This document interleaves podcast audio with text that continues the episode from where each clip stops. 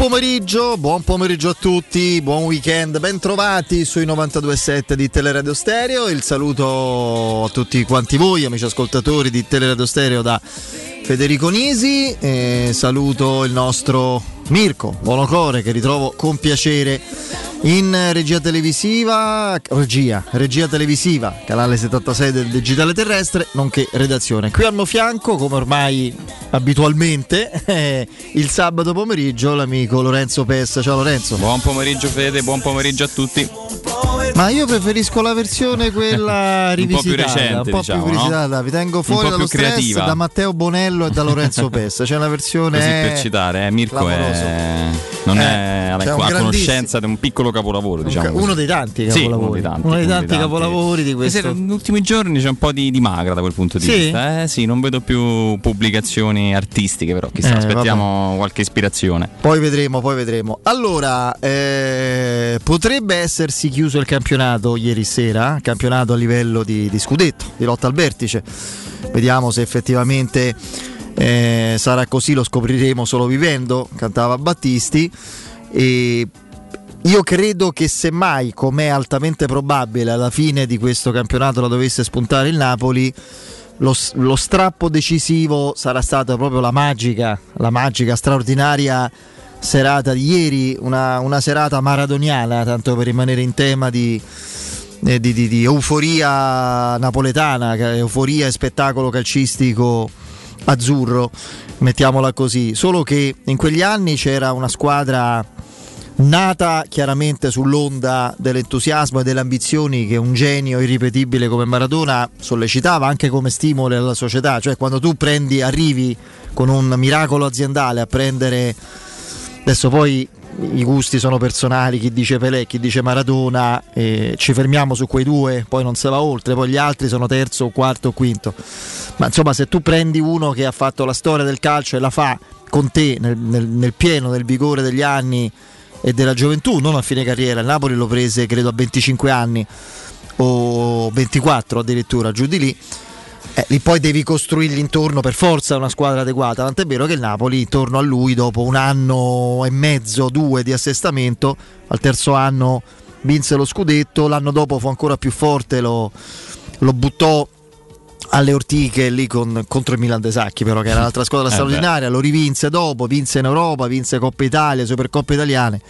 Era sicuramente eh, guarda sto scemo vabbè, Eh, era sicuramente una, mm, un- una squadra arricchitasi di, di talenti enormi era un periodo soprattutto in cui in Italia era possibile vedere in squadre eh, mediamente abituate a primeggiare e con quindi non eccelse con stabilità dal punto di vista no, del- delle potenzialità e della storia.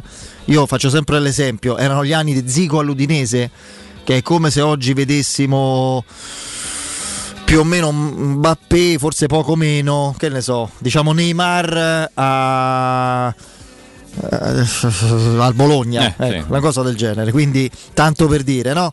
E, e quindi il Napoli era una di quelle squadre che di poco a poco a poco si, si rafforzò sull'onda di Maradona e alla fine nel, nel pieno, nel vigore, eh, di- di- di- diciamo così, nel, nel periodo più fulgido della gestione Ferlaino era uno squadrone straordinario, incredibile, eh, che come la Roma di Lidl ma avrebbe anche potuto vincere un po' di più, magari quello che a Napoli, alla Roma è sempre mancato è quella mentalità, no? Eh, quel, quel tipo di, di- di profilo aziendale, quella mentalità vincente che nella continuità si afferma senza crogiolarsi sulla singola vittoria. Qui da noi, per fortuna, ne siamo pure contenti. Come a Napoli, ogni vittoria, anche isolata, diventa un evento e questo magari allenta un po' la tensione in generale. Però a parte questo, quello era un Napoli che era programmato da Maradona in poi per vincere.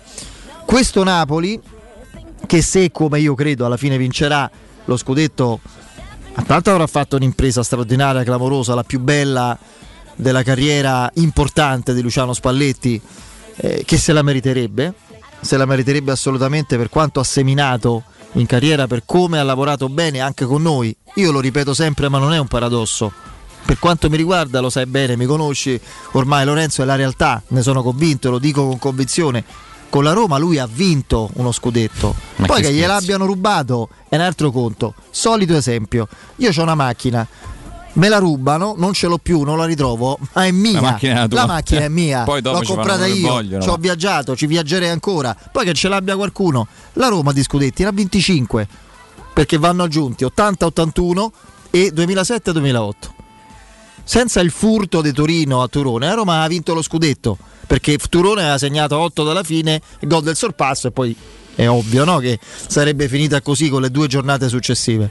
Senza gli incredibili favori, non torti perché qualcuno equivoca sempre, perché che t'hanno fatto? E no, furono no, tanti, eh. il problema non è alla Roma, Furono tanti. eh, furono gli incredibili regali arbitrali alla Juventus dell'epoca perché eh, la Juve vera era tornata eh, guarda il signor De Zerbi intanto qui, che te combina che è un signor allenatore perché lo sta dimostrando anche lui in Premier secondo me 2-0 sul Liverpool ma comunque Sì, che a non sta parte- vivendo una grande stagione. eh, ho però capito, però è più comunque- forte il comunque- Liverpool come giocatore. E poi comunque De Zerbi dall'Italia subito in Russia, cioè in Ucraina in quel modo, quella vicenda, subito poi in Inghilterra non è semplice. eh. No, prendendo una squadra dove c'era Potter che stava comunque facendo bene, quindi Sì, sì, sì, eh, stava facendo bene e comunque sia, non, insomma, non è una squadra per primeggiare, Beh, eh, di no. assolutamente, Direi si sta no. facendo seguire da questi giocatori, sta veramente, può lottare per l'Europa, credo, poi magari adesso vedremo dopo la classifica, ma dicevo...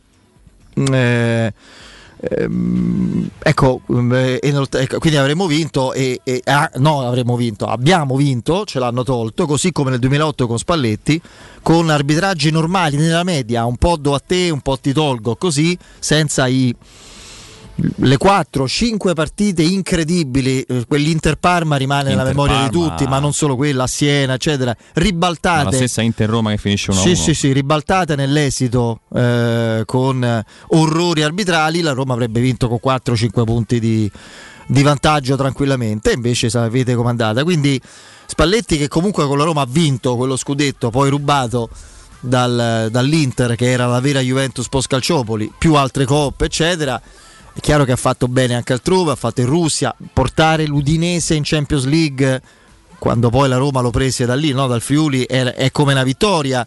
Ehm, comunque l'Inter tornò in Champions League con lui, non brillando particolarmente, non facendo vedere un grandissimo calcio rispetto alle sue abitudini, ma non ci andava da parecchi anni.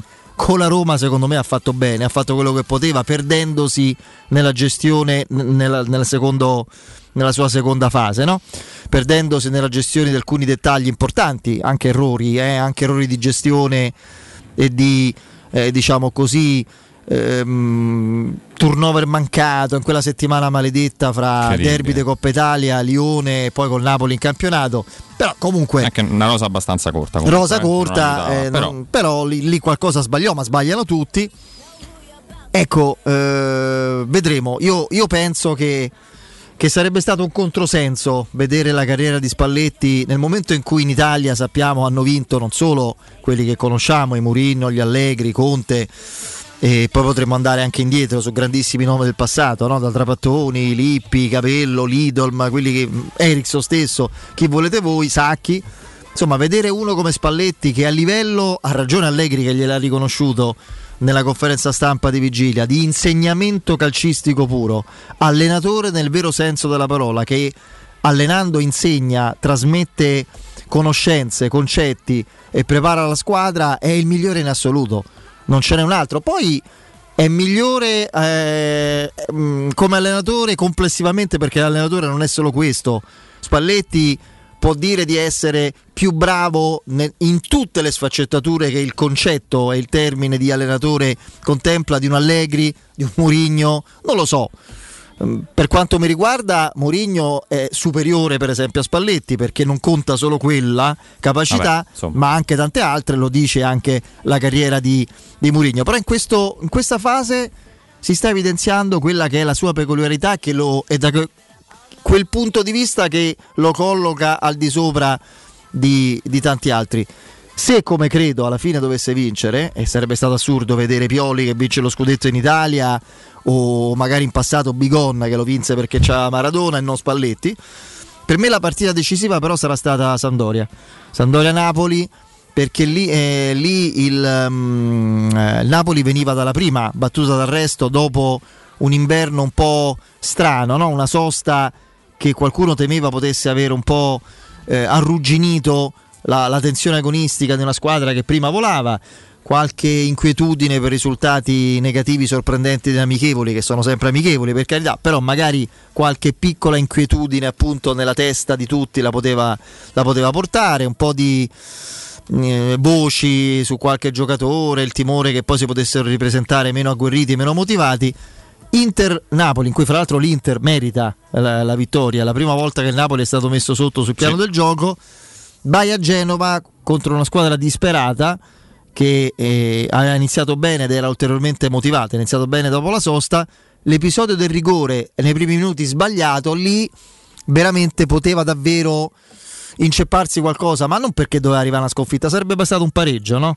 Un pareggio magari attaccando, costruendo e poi non, non, non riesce a farla tua. Lì invece il, il gol di Osimen, che è un attaccante straordinario, eh, veramente da Premier League di, di primissimo livello, e l'espulsione eh, della Sampa hanno fatto sì che la, il Napoli passeggiasse e la grandezza di questo allenatore, di questo gruppo, che è che nel, in una partita in cui avevano due risultati su tre hanno giocato con grandissima energia e convinzione per portarsi a casa l'intera posta, no?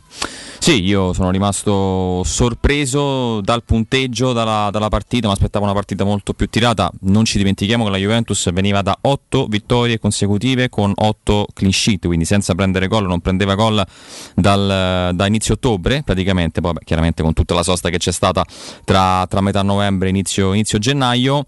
L'avevamo definita un po' come la partita chiave per, per, il campionato e dalle tue parole ma anche dal mio pensiero credo che possa essere così. Io non vedo avversari in questo momento che possano impensierire il Napoli da qui a, a giugno.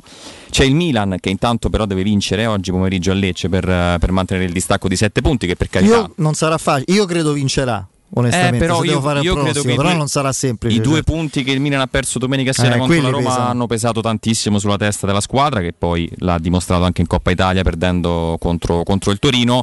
Loro erano veramente convinti di aver vinto e di, di aver mantenuto il distacco vicino comunque di 5 punti dal, dal, Napoli e invece poi quei, quei gol in pochi minuti, quel 2 a 2 maturato poi oltre il novantesimo secondo me ha pesato tantissimo e vedremo, il Milan questo pomeriggio è chiamato ad una reazione perché altrimenti se non vince il campionato è più che finito eh, però ecco 7 punti poi con tutto un girone più una partita perché c'è anche una, l'ultima giornata d'andata quindi sono 20 partite di fatto da, da, questo turno, da, questo turno, in poi sono tantissime. C'è ancora uno scontro diretto a Napoli però per, per il Napoli contro il Milan che ha vinto a San Siro. Però in questo momento l'idea, la sensazione, l'impressione che fa questa squadra è di uno strapotere incredibile perché vincere con quel carattere, con quel punteggio, con una partita a ritmi incredibilmente alti, elevati e con quel po' d'attacco perché tu hai nominato Simen ma c'è anche Quarazchelia che, che ieri è tornato ai suoi è livelli. Tornato, certo. È tornato ai suoi livelli, fa, fa, fa assist, fa, fa, un gol molto molto Qual bello. È la, so che molti sono rimasti impressionati, la partita era già finita però, quindi conta pure questo, no? quando si va sul belluto è più facile mentalmente fare certe giocate. I 20 passaggi che poi hanno portato al gol di Elmas. Sì. Io sinceramente sono rimasto impressionato per la rapidità, la rapidità, e la qualità di esecuzione che sembrava veramente un videogioco a un livello che la Juventus non poteva sostenere, no? Il, il, il, colpo di testa di Osimen chiamato quando sì. alza il braccio e se ne va a una velocità incredibile nello spazio e la, la carezza al pallone di Guarasveglia che gliela Lui mette crossa così tocca eh, sempre il pallone così fa, fa questo cross con quella traiettoria sempre con l'interno veramente ad accarezzarlo ed è una qualità clamorosa. C'è Elmas che ha fatto 5 gol in campionato ed è, ed è un panchinare, uno che entra nella, spesso nella ripresa. È una squadra che funziona veramente in tutto e per tutto. Tanti, io compreso, eh, pensavo che dopo la sconfitta di Milano no, potesse essere un momento di difficoltà, comunque ti fermi per due mesi, quando sei in testa, quando non perdi mai, ricominci e perdi, c'è un attimo di smarrimento. La partita di Marassi sicuramente è stata chiave Ieri sera però se poi veramente il Napoli dovesse portare a casa questo campionato, credo che nella testa anche dei tifosi per una questione di storia, di rivalità, 5-1 contro la Juventus. Il loro derby è che non perdeva da 30 sì. anni con quel, con quel punteggio rimarrà una partita. Proprio con Napoli di Maradona, storica. credo fosse la Supercoppa. Eh, proprio 5-1, fu scatenato silenzio. Sì, poi c'era anche con la partita contro il Pescara, no? Che c'era Allegri in campo, tra l'altro. Sì, sì, contro il Pescara loro fecero 7 gol, se no 8 addirittura. Era il Napoli di Maradona, l'anno che poi persero lo scudetto con il, proprio con il Milan, ma credo fu l'ultima grande partita del Napoli di Maradona prima del suo addio, fu quella Supercoppa. Sì, sì, noi parlavo eh, di sconfitta della Juventus così, così larga. Era dal 5-1 col Pescara. Ah, la Juventus. Sì, sì, ah, sì. no, io parlavo la, la, la, vittoria del Napoli contro la Juventus o in assoluto. Insomma, loro vinsero, fecero 8-1, 8-2 al Pescara, credo, una cosa del genere con Maradona in campo. Con Maradona in campo e con uno scatenato Andrea Silenzi nel, nell'estate del 90 vinsero la Supercoppa europea o italiana? Italiana eh, al San Paolo e poi in realtà eh, il Napoli non fece una, una grandissima, un grandissimo campionato, anzi fu parecchio in difficoltà e di lì a poco eh, insomma i problemi di Maradona che sappiamo sarebbero vennero, affiorati vennero e, insomma, purtroppo l'addio fu tumultuoso, ci fu una vera e propria fuga eh, dopo il, il, problema della positività alla cocaina che non era doping, ah, Maradona il doping, no il doping è una cosa diversa concettualmente. Beh, sì. Direi di sì. Eh, il doping è qualcosa che tu utilizzi per migliorare le prestazioni. Casomai le prestazioni di Maradona erano penalizzate dalla cocaina di cui faceva uso e abuso come vizio drammaticamente eh, conosciuto uh, per, per, altri aspetti. Di questo Comunque, Napoli però se poi dovesse arrivare a Dama secondo me il Napoli è la testimonianza di quello che dicevamo a inizio campionato che si sta verificando e che poi il Napoli sta facendo l'eccezione in questo momento, si sta comportando da non da mina vacante ormai perché è una certezza, però da squadra oltre le aspettative è che questo è un campionato totalmente imperfetto, dove non c'è una squadra che domina. E Infatti per l'ottimismo per il Napoli dicevamo sì. la Roma si può inserire tra i primi quattro. Speravamo, perché sì. questo sta dicendo il campionato. Poi un po' di punti si sono persi, ma non c'è un'avversaria, l'ammazza campionato che poteva essere la Juventus dal 2011 al 2018-19 più o meno.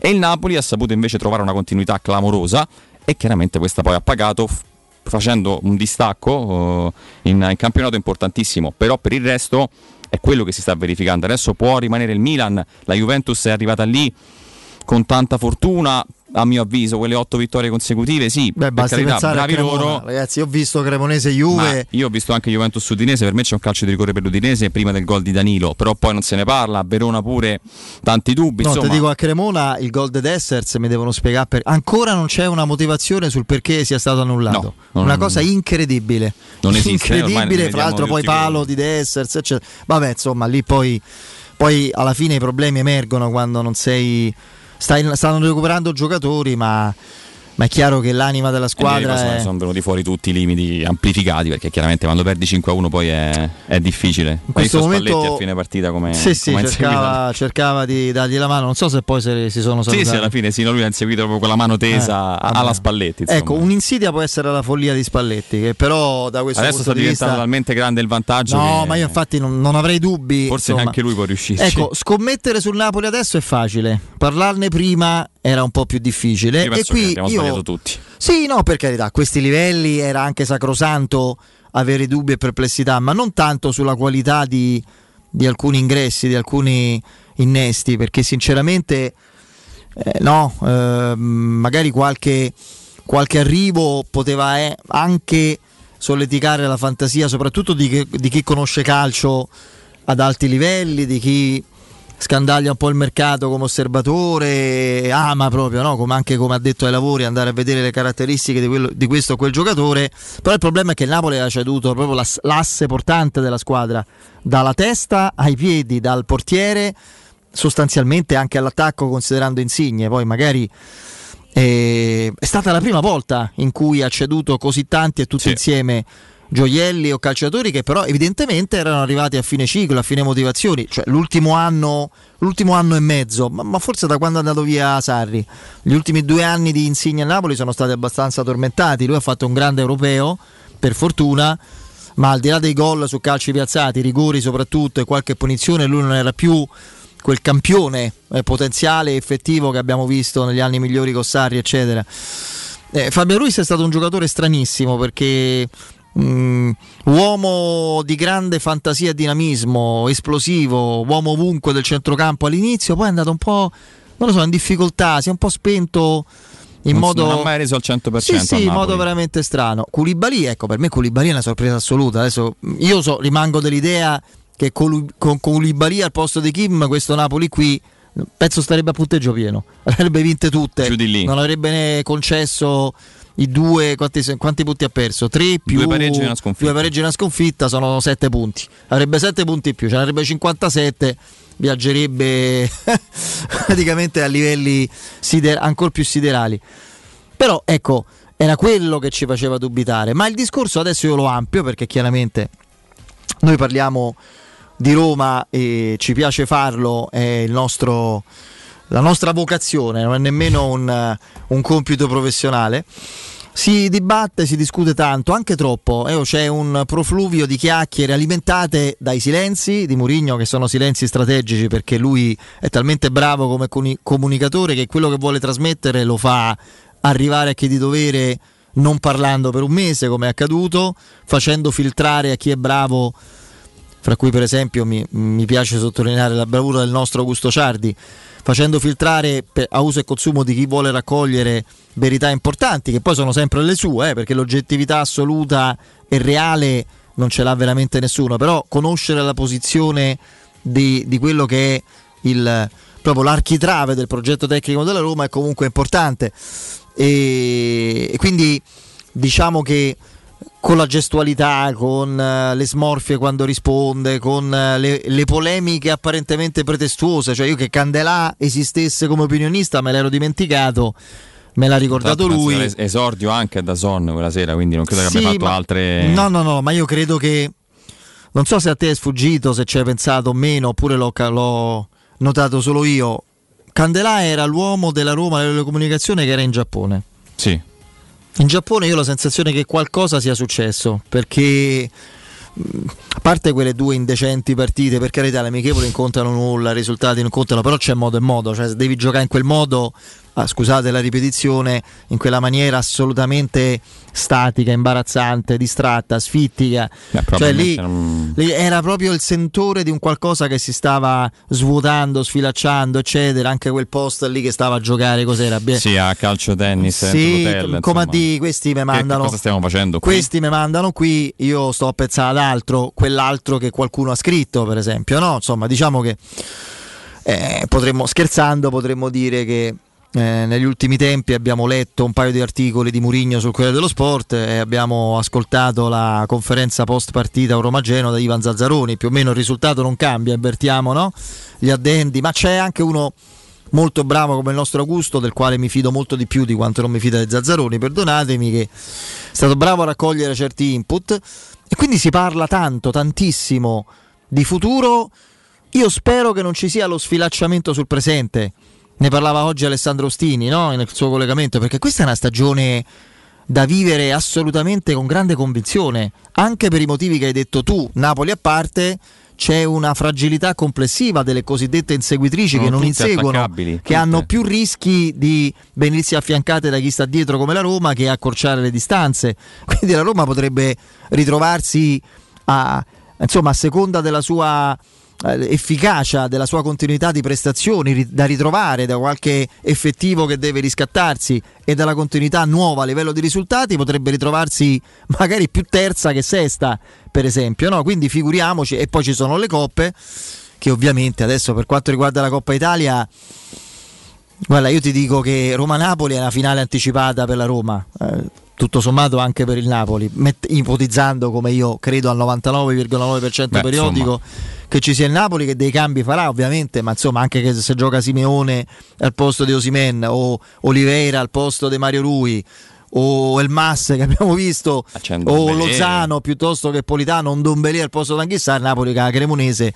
vince pure se cerca di perdere secondo me quindi vedremo Napoli-Roma le coppe ci sarà la sfida col Salisburgo che spero di vedere se evitiamo di battere il record dei record che non so se era un quiz televisivo, no, quello era lo show, dei, show record. dei, record. Se battiamo il record dei record, il record dei record, sei mesi per, un, per una tibia, che penso sarebbe un primato inarrivabile, dovremmo avere Wijnaldum col Salisburgo, quindi oltre a una squadra magari più in fiducia, più continua nei risultati, quindi è tutto da vivere. Ecco, non vorrei che questo sfilacciamento eh, avvenga perché si, si, sta troppo concentrati a garanzie che Mourinho vuole avere, eh, dialettica con Tiago Pinto che è diventato un conflitto aperto o semiaperto, eh, silenzi dei Fritkin che, che in questo momento magari pesano di più perché c'è il loro allenatore che vorrebbe avere risposte e i tormenti del Zaniolo, il contratto, i rinnovi e il mercato. Sul campo, a cominciare domani sera, la Roma deve, ma comunque può assolutamente recuperare terreno perché ne ha eh, assolutamente tutte eh, le possibilità. Chiudo questa riflessione, poi andiamo in break e, torno da te, caro, eh, caro Lorenzo, su una una postilla ai discorsi che stiamo facendo, che ho sentito fare insomma, da ascoltatore ieri, la mattina, anche voi, anche te con Piero, eh, parte almeno ho ascoltato il pomeriggio. C'è no, questa semplificazione manichea da una parte Murigno, dall'altra Tiago Pinto. A parte che, come ha detto giustamente ieri Piero in diretta con te, non è un match No. Cioè, nessuno può contrapporsi a Mourinho, come nessuno poteva contrapporsi a Francesco Totti all'epoca. Almeno a Roma se ne esce con le ossa rotte. Fra l'altro, eh, in questo caso è facile supporre che un tifoso comunque la pensi o un osservatore eh, o come noi, un addetto ai lavori, comunicatore, speaker, giornalista, che comunque è legato alle sorti della Roma e spera che le cose per la Roma vadano bene, anche se ritiene una persona migliore ritenesse, qualora fosse, ci fosse questa ipotesi, o un professionista più, eh, diciamo così, più credibile, più bravo l'uno dell'altro, Pinto rispetto a Murigno, deve tifare per Murigno rispetto a Tiago Pinto, perché Murigno la sua volontà sappiamo qual è, in termini di ambizioni, investimenti, giocatori, se prevale la sua linea non so come, la Roma ne guadagnerebbe nel, nell'immediatezza del percorso, no? Ma il problema che io mi pongo e che voglio sottolineare, devo dire, non l'ho sentito da nessuno, volevo chiamare a un certo punto, ma, ma stavo in macchina. Il problema non è Tiago Pinto, o non solo, o è in parte o in minima parte lui, non so come la pensi Murigno, ma oggettivamente il problema è il fair play finanziario. Non è che se va via eh, ti, eh, agli, agli, occhi di quello che vorrebbe Murigno, non è che se va via Tiago Pinto e viene Marotta, se viene Giuntoli, se viene eh, Sartori, se viene Tare, ovviamente parlo per assurdo, scompaiono i paletti. L'UEFA dice: Vabbè, leviamo quel coglione, eh, tolto quel deficiente di Tiago Pinto. Adesso finalmente la Roma può spendere eh, 150 milioni sul mercato con un passivo di 90 e non ci stanno problemi. Alzare del 30% il monte ingaggi e si può puntare allo scudetto. Non è così.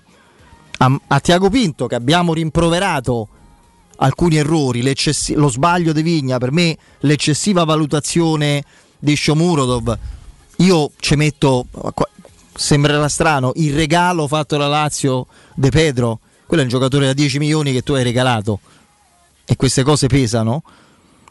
Mm, possiamo metterci l'ingenuità su Michitaria, non lo so, non averlo contattato prima, quelle sono, eh, sono storture, inezie o comunque fatti importanti, ma secondari rispetto al problema centrale, che prima di Pinto, prima di Tiago Pinto, è stato fatto uno sfacelo da Monci in poi, Monci soprattutto, in parte Petrachi, in parte Petrachi e l'interregno Fienga con i procuratori che facevano, Vabbè, che facevano il mercato senza capirne nulla la Roma non è andata in Champions per anni, ha continuato a alzare il livello anche di, degli ingaggi, degli stipendi, i ricavi si abbassavano ogni anno di più e adesso c'hai la mannaia del fair play finanziario. I fatti ti hanno dimostrato che puoi fare una squadra forte al di là delle problematiche, gli infortuni eh, inopinati, soprattutto di Guanaldo, di Bala, eccetera, e la Roma migliorerà.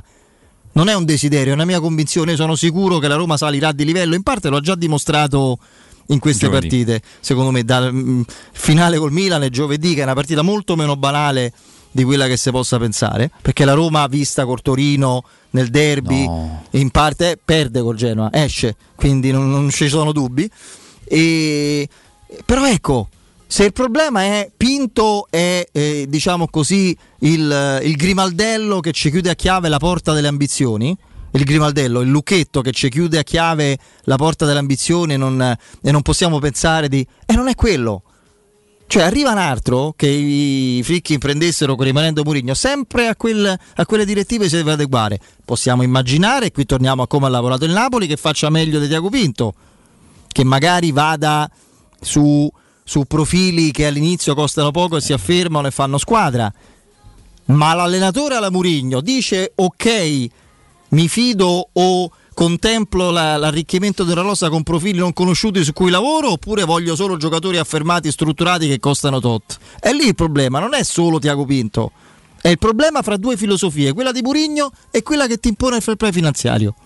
Torniamo su questo, su questo voglio il tuo commento, caro Caro Lorenzo, se dovete vendere casa ma siete stanchi di aspettare troppo tempo e volete realizzare il più velocemente possibile, affidatevi a Compro Appartamenti. Compro Appartamenti acquista direttamente la vostra casa in meno di un mese. Compro Appartamenti è un'azienda leader nel settore immobiliare che acquista direttamente qualsiasi tipo di immobile, anche se pignorato, ipotecato, locato o in nuda proprietà, garantendovi così una liquidità immediata in tempi brevissimi. Compro Appartamenti, vendere la vostra casa non è mai stato così veloce e conveniente. Chiamate subito il 338 11 45 032, ripeto 338 11 45 032 oppure scrivete a info chiocciola comproappartamenti.eu. Andiamo in break.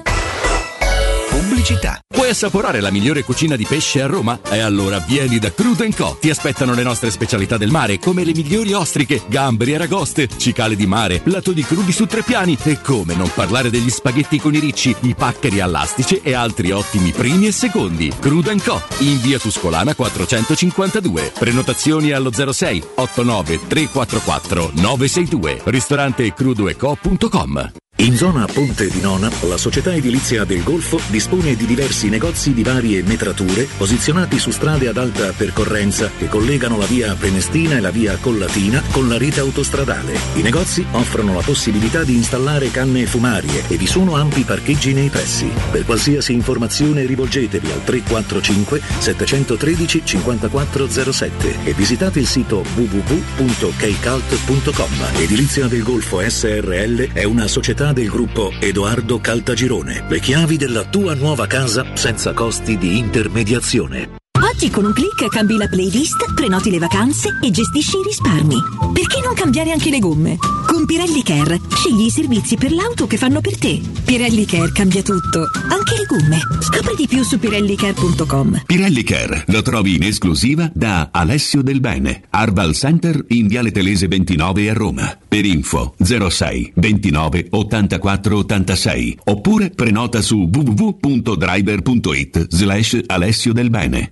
Stanchezza, difficoltà di concentrazione e se fossero gli occhiali? Prenditi cura dei tuoi occhi con un controllo della vista da Ottica Salvagente. Trovi offerte, promozioni e un regalo in più. Per ogni acquisto effettuato ricevi un coupon sconto del 50% da utilizzare entro il 31 gennaio 2023, anche per un amico o per un familiare. Da Ottica Salvagente ottieni il massimo per te e fai un regalo a chi vuoi tu. Punti vendita su otticasalvagente.it. La promozione continua, valida fino al 31 gennaio. Edgar Trasporti, trasporti internazionali, spedizioni via mare, via aerea, via terra, pratiche doganali import-export, magazzino doganale, deposito IVA. Edgar Trasporti è il tuo partner strategico perché ti accompagna e ti supporta in tutto il processo di spedizione. Edgar Trasporti si trova a Commerce City, dietro la nuova Fiera di Roma. Telefono 06 65 00 42 25. edgartrasporti.com a gennaio nei tre centri usato Valentino ti attende uno straordinario extra sconto fino a 2000 euro. Usato certificato e selezionato di tutte le marche. Oggi con extra sconto fino a 2000 euro. Oltre 1000 auto sottoposte a 110 controlli certificati, con garanzia ufficiale fino a 24 mesi e finanziamento tutto incluso, con polizza furto incendio, polizza conducente e altro ancora. Centri usato Valentino. Aperti 7 giorni su 7 dalle 8 alle 20 no stop in via Tiburtina 1097, via Tuscolana 1233, via Prenestina 911. Tutte le offerte su valentinoautomobili.it. Per vendere il dopo oro e argento, affidati ai migliori. Roma Oro. Valutazioni ai migliori prezzi di mercato. Serietà, professionalità e 20 anni di esperienza. Blocca il prezzo su romaoroepreziosi.it e vieni in negozio entro le 19. Quel prezzo è netto senza commissioni aggiunte. Ti aspettiamo in via Merulana 263. Scarica l'app e tutto vale di più. Ehi, hey, hai sentito che da Arte Arredamenti ci sono i saldi fino al 60% su tutta la merce in esposizione? Sì, saldi veri su cucine, armadi, letti, soggiorni, divani e tanto altro. Sconti extra anche su mobili di progettazione a misura. Corriamo subito da Arte. Arte a Roma lo trovi in Viale dei Colli Portuensi 500, via di Torrevecchia 1035, via Quirino Maiorana 154, via Il Debrando della Giovanna 1, tredicesimo chilometro Aurelia, zona commerciale Massimina. E anche a Lissone, vicino Milano. Arte arte.it con l'H davanti. 92.7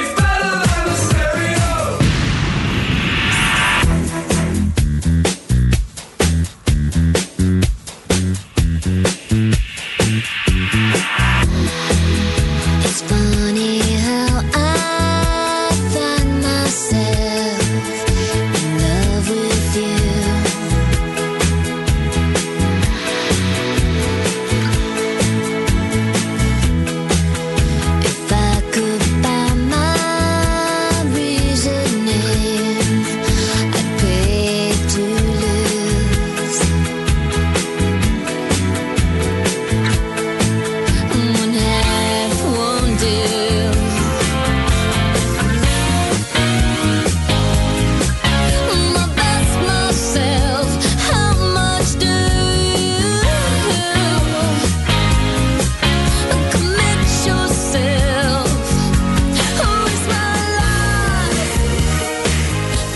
Allora, l'amico che eh, ci consiglia, io sono d'accordissimo, fra l'altro me ne innamorai vedendolo, credo, forse tre anni fa, casualmente, una partita eh, del Monza appena promosso in B dalla, dalla, Lega Pro, come si chiamava allora. Eh, Carlos Augusto, lo vidi questo trattore con un piede educato sulla fascia spingere, da diverso tempo, spingere tutta la partita. Eh. Lui dice: Per la fascia sinistra prenderei Carlos Augusto. tardi. Pure io, amico mio, ma adesso sono capaci tutti. Adesso costa 20 milioni più bonus Carlos Augusto, te lo, te, perché è uno dei migliori esterni assolutamente no? del nostro campionato, giovane, de, de, quindi fra l'altro gioca in una società piccola ma molto ricca per i motivi che sapete, quindi figuriamoci, non hanno manco bisogno no? di, di, di, cedere assolutamente se li fanno pagare la, i gioielli di famiglia. Io torno sempre e ti do la parola sul, sui concetti di prima perché si lega a quello che stavo dicendo e voglio discuterne con te, caro Lorenzo. Um, una, una, frase, perché il concetto lo sposo, lo condivido, ma la frase del, eh, del, grande giornalista è assolutamente, secondo me, illuminante. Cioè, una frase che eh, faceva parte di un discorso che ha fatto ai nostri, ai nostri microfoni in collegamento con Stefano, con, con Guglielmo Timpano, con eh, Roberto Infascelli. Eh, Fabrizio Roncone, eh, firma, prima firma insomma, quella della sera e, e grande tifoso della Roma. Il direttore sportivo, e qui ci sta la critica, le perplessità su, su Tiago Pinto, per carità di Dio, è quello che vede cose, è quello che vede ciò che gli altri invedono c'è il Carlos Augusto, magari anche più forte che adesso eh, puoi prendere a 2 milioni o un milione e mezzo più bonus. Sicuramente. Io non lo so perché non è di mia competenza. Il Tiago Pinto di turno o chi per lui, perché non è un solo professionista, forse è un'equipe. Il problema può essere lì, forse, ecco, è un'equipe, esatto, è un'equipe che deve lavorarci, deve saperlo e deve proporlo. Ma chi poi dà l'input sui giocatori da prendere, non credete alla favoletta che qualcuno ha imposto giocatori a Murigno senza che lui mettesse bocca. È una cretinata che, che vi raccontano non certo il nostro Augusto, che infatti non l'ha mai fatto, ma che vi scrivono, il nostro Augusto Ciardi, i, gli aspiranti portavoce in servizio permanente effettivo. Le, le, le bestialità, le scemenze che vengono detti in, in, in modalità simile Emilio Fede con Berlusconi. Quello non è giornalismo, quello è adesso non voglio nemmeno definirlo, è fare veline a uso e consumo di qualcuno o andando oltre le intenzioni di chi si vuole caldeggiare. Cioè Mourinho non si muove una foglia a Trigoria che Mourinho non voglia e può sbagliare anche lui, succede a tutti, sbagliare anche lui. Il mio dubbio e la mia perplessità, quando anche Tiago Pinto, il suo staff di osservatori, lo scouting che è stato ricostruito, proponga i Carlos Augusto in vari settori del campo quando sono prendibili, Mourinho si fida o comunque non che non si fidi di loro, ma è d'accordo con l'andare a rischiare o a valutare giocatori non strutturati e non conosciuti, cioè profili di giocatori su cui lui ha sempre lavorato tutta la carriera? Lì è il problema. Domanda, ma questo accade? Perché io mi chiedo anche questo, nel senso che nella valutazione, nel pensiero, nella, in quello che Mourinho ha già esternato poi in diverse occasioni, c'è il fair play finanziario che manca sicuramente come, come, problema da mettere sul tavolo, ma forse nella sua considerazione c'è dell'altro oltre agli acquisti da 50, 60, 70 milioni. Magari quello che sta mancando secondo lui, che poi è anche quello che, che dice nella risposta su, su Zagnolo, è anche un, un, comportamento, un atteggiamento, un modo di operare da parte del general manager della Roma che non sta avvenendo e mi riferisco al rinnovo di Mkhitaryan dello scorso anno che evidentemente non è insomma, una cosa che non è andata già a Mourinho. Quello che sta accadendo con Smalling il rinnovo di Zagnolo come si è, si è agito anche a livello dialettico sull'operazione Frattesi anche pochi mesi fa. Cioè nella testa di Mourinho c'è soltanto il non poter prendere giocatori importanti o c'è anche dell'altro? Questo mi chiedo perché magari se invece poi si sa che non si può andare a prendere giocatori importanti, ma si lavora su altri profili, ecco il Carlos Augusto di il giovane brasiliano, quello che vuoi tu, ma vengono proposti questi profili? C'è un lavoro su questo perché da quando è arrivato Tiago Pinto questo secondo me sta mancando. La Roma ha un ottimo settore scouting, però poi alla fine quando vai a lavorare su dei nomi non esce mai il nome, l'interesse della Roma sul, sul giovane talento, sul calciatore sconosciuto il colpo famoso da direttore sportivo che tanto invochiamo da un paio d'anni eh, non è mai neanche ne, nelle idee della Roma in questo momento. Quindi siamo sicuri che a Mourinho vengano proposti quel tipo di profili? Lo stesso Sciomuro, dove adesso è, è sparato sulla croce sì, a 26 rossa, anni no? l'hai preso Sciomuro. No, infatti non è, una, non è, un acquisto da scouting, no. è una scommessa, sopra, perché tu prendi quel giocatore lo individui al Genoa, ha caratteristiche che fra l'altro anche a me intrigavano. Cioè lui sì, da seconda punta. Sinceramente era un acquisto che non mi sentivo proprio di, di, di, di, bocciare o comunque di attendere con scetticismo assoluto. Lì il problema è la valutazione, è stato un errore. Nel momento in cui il Genoa ti fa quella valutazione, tu vai da altre Arrivederci, parti. Grazie. Arrivederci e grazie, ovviamente. No? Non è, è, un lavoro da uno che si muove sul mercato italiano, ha input da procuratori, agenti e intermediari. può essere quello anche un problema?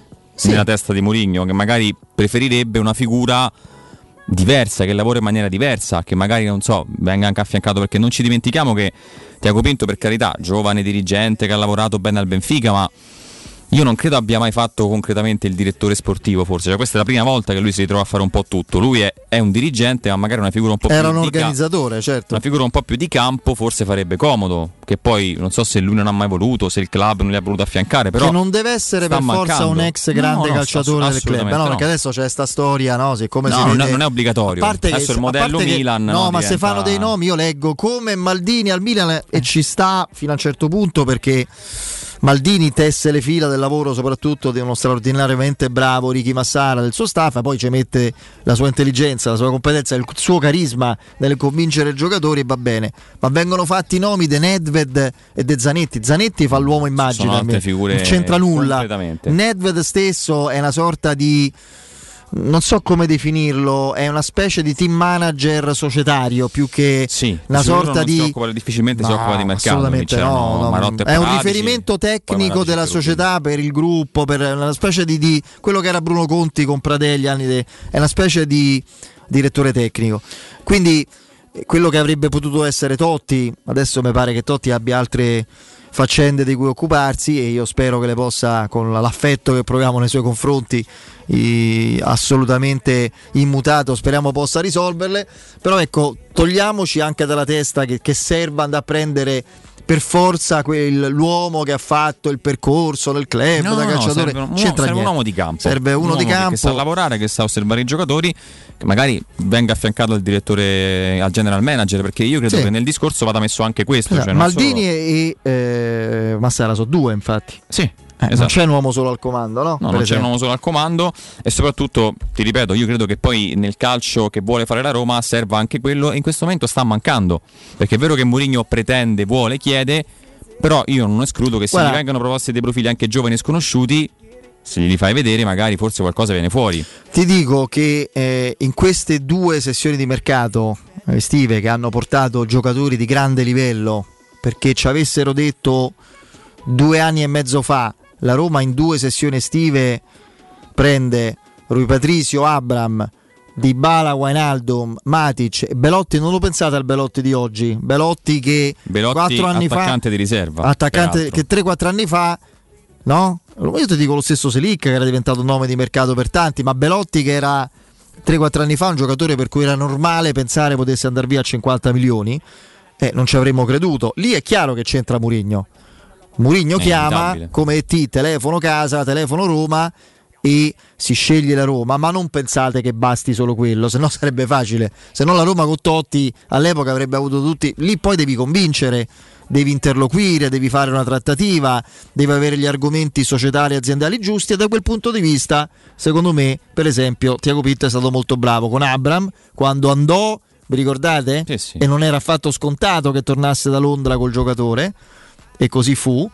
E, ma insomma anche le, le, cose che poi abbiamo ricostruito su Dybala la, la visita Beh, a Torino, l'albergo cioè lì comunque sì, lì a un certo punto mi fa piacere che se ne siano accorti anche a Milano la Gazzetta dello Sport che è stata un errore fatale dell'Inter rinunciare all'acquisto di Dybala o meglio illudersi che fosse possibile eh, avere sia Lukaku che Dybala e provare a prendere prima Lukaku, poi cedere, non si è riuscito a cedere, arrivare a Dybala. Quell'erro- su quell'errore di valutazione e i ritardi conseguenti si è inserito mh, mm, brillantemente Tiago Pinto, la Roma, le telefonate di Murigno, perché altrimenti l'Inter lo voleva come Marotta voleva pre- prenderlo, non è che l'aveva mollato, però c'è stato il ritardo. Quindi da quel punto di vista finora è stato importante Murigno, il suo carisma, il suo spessore e la mente e il braccio operativo nelle trattative eh, il direttore sportivo. Direi che è il momento, sa farlo Tiago Pinto?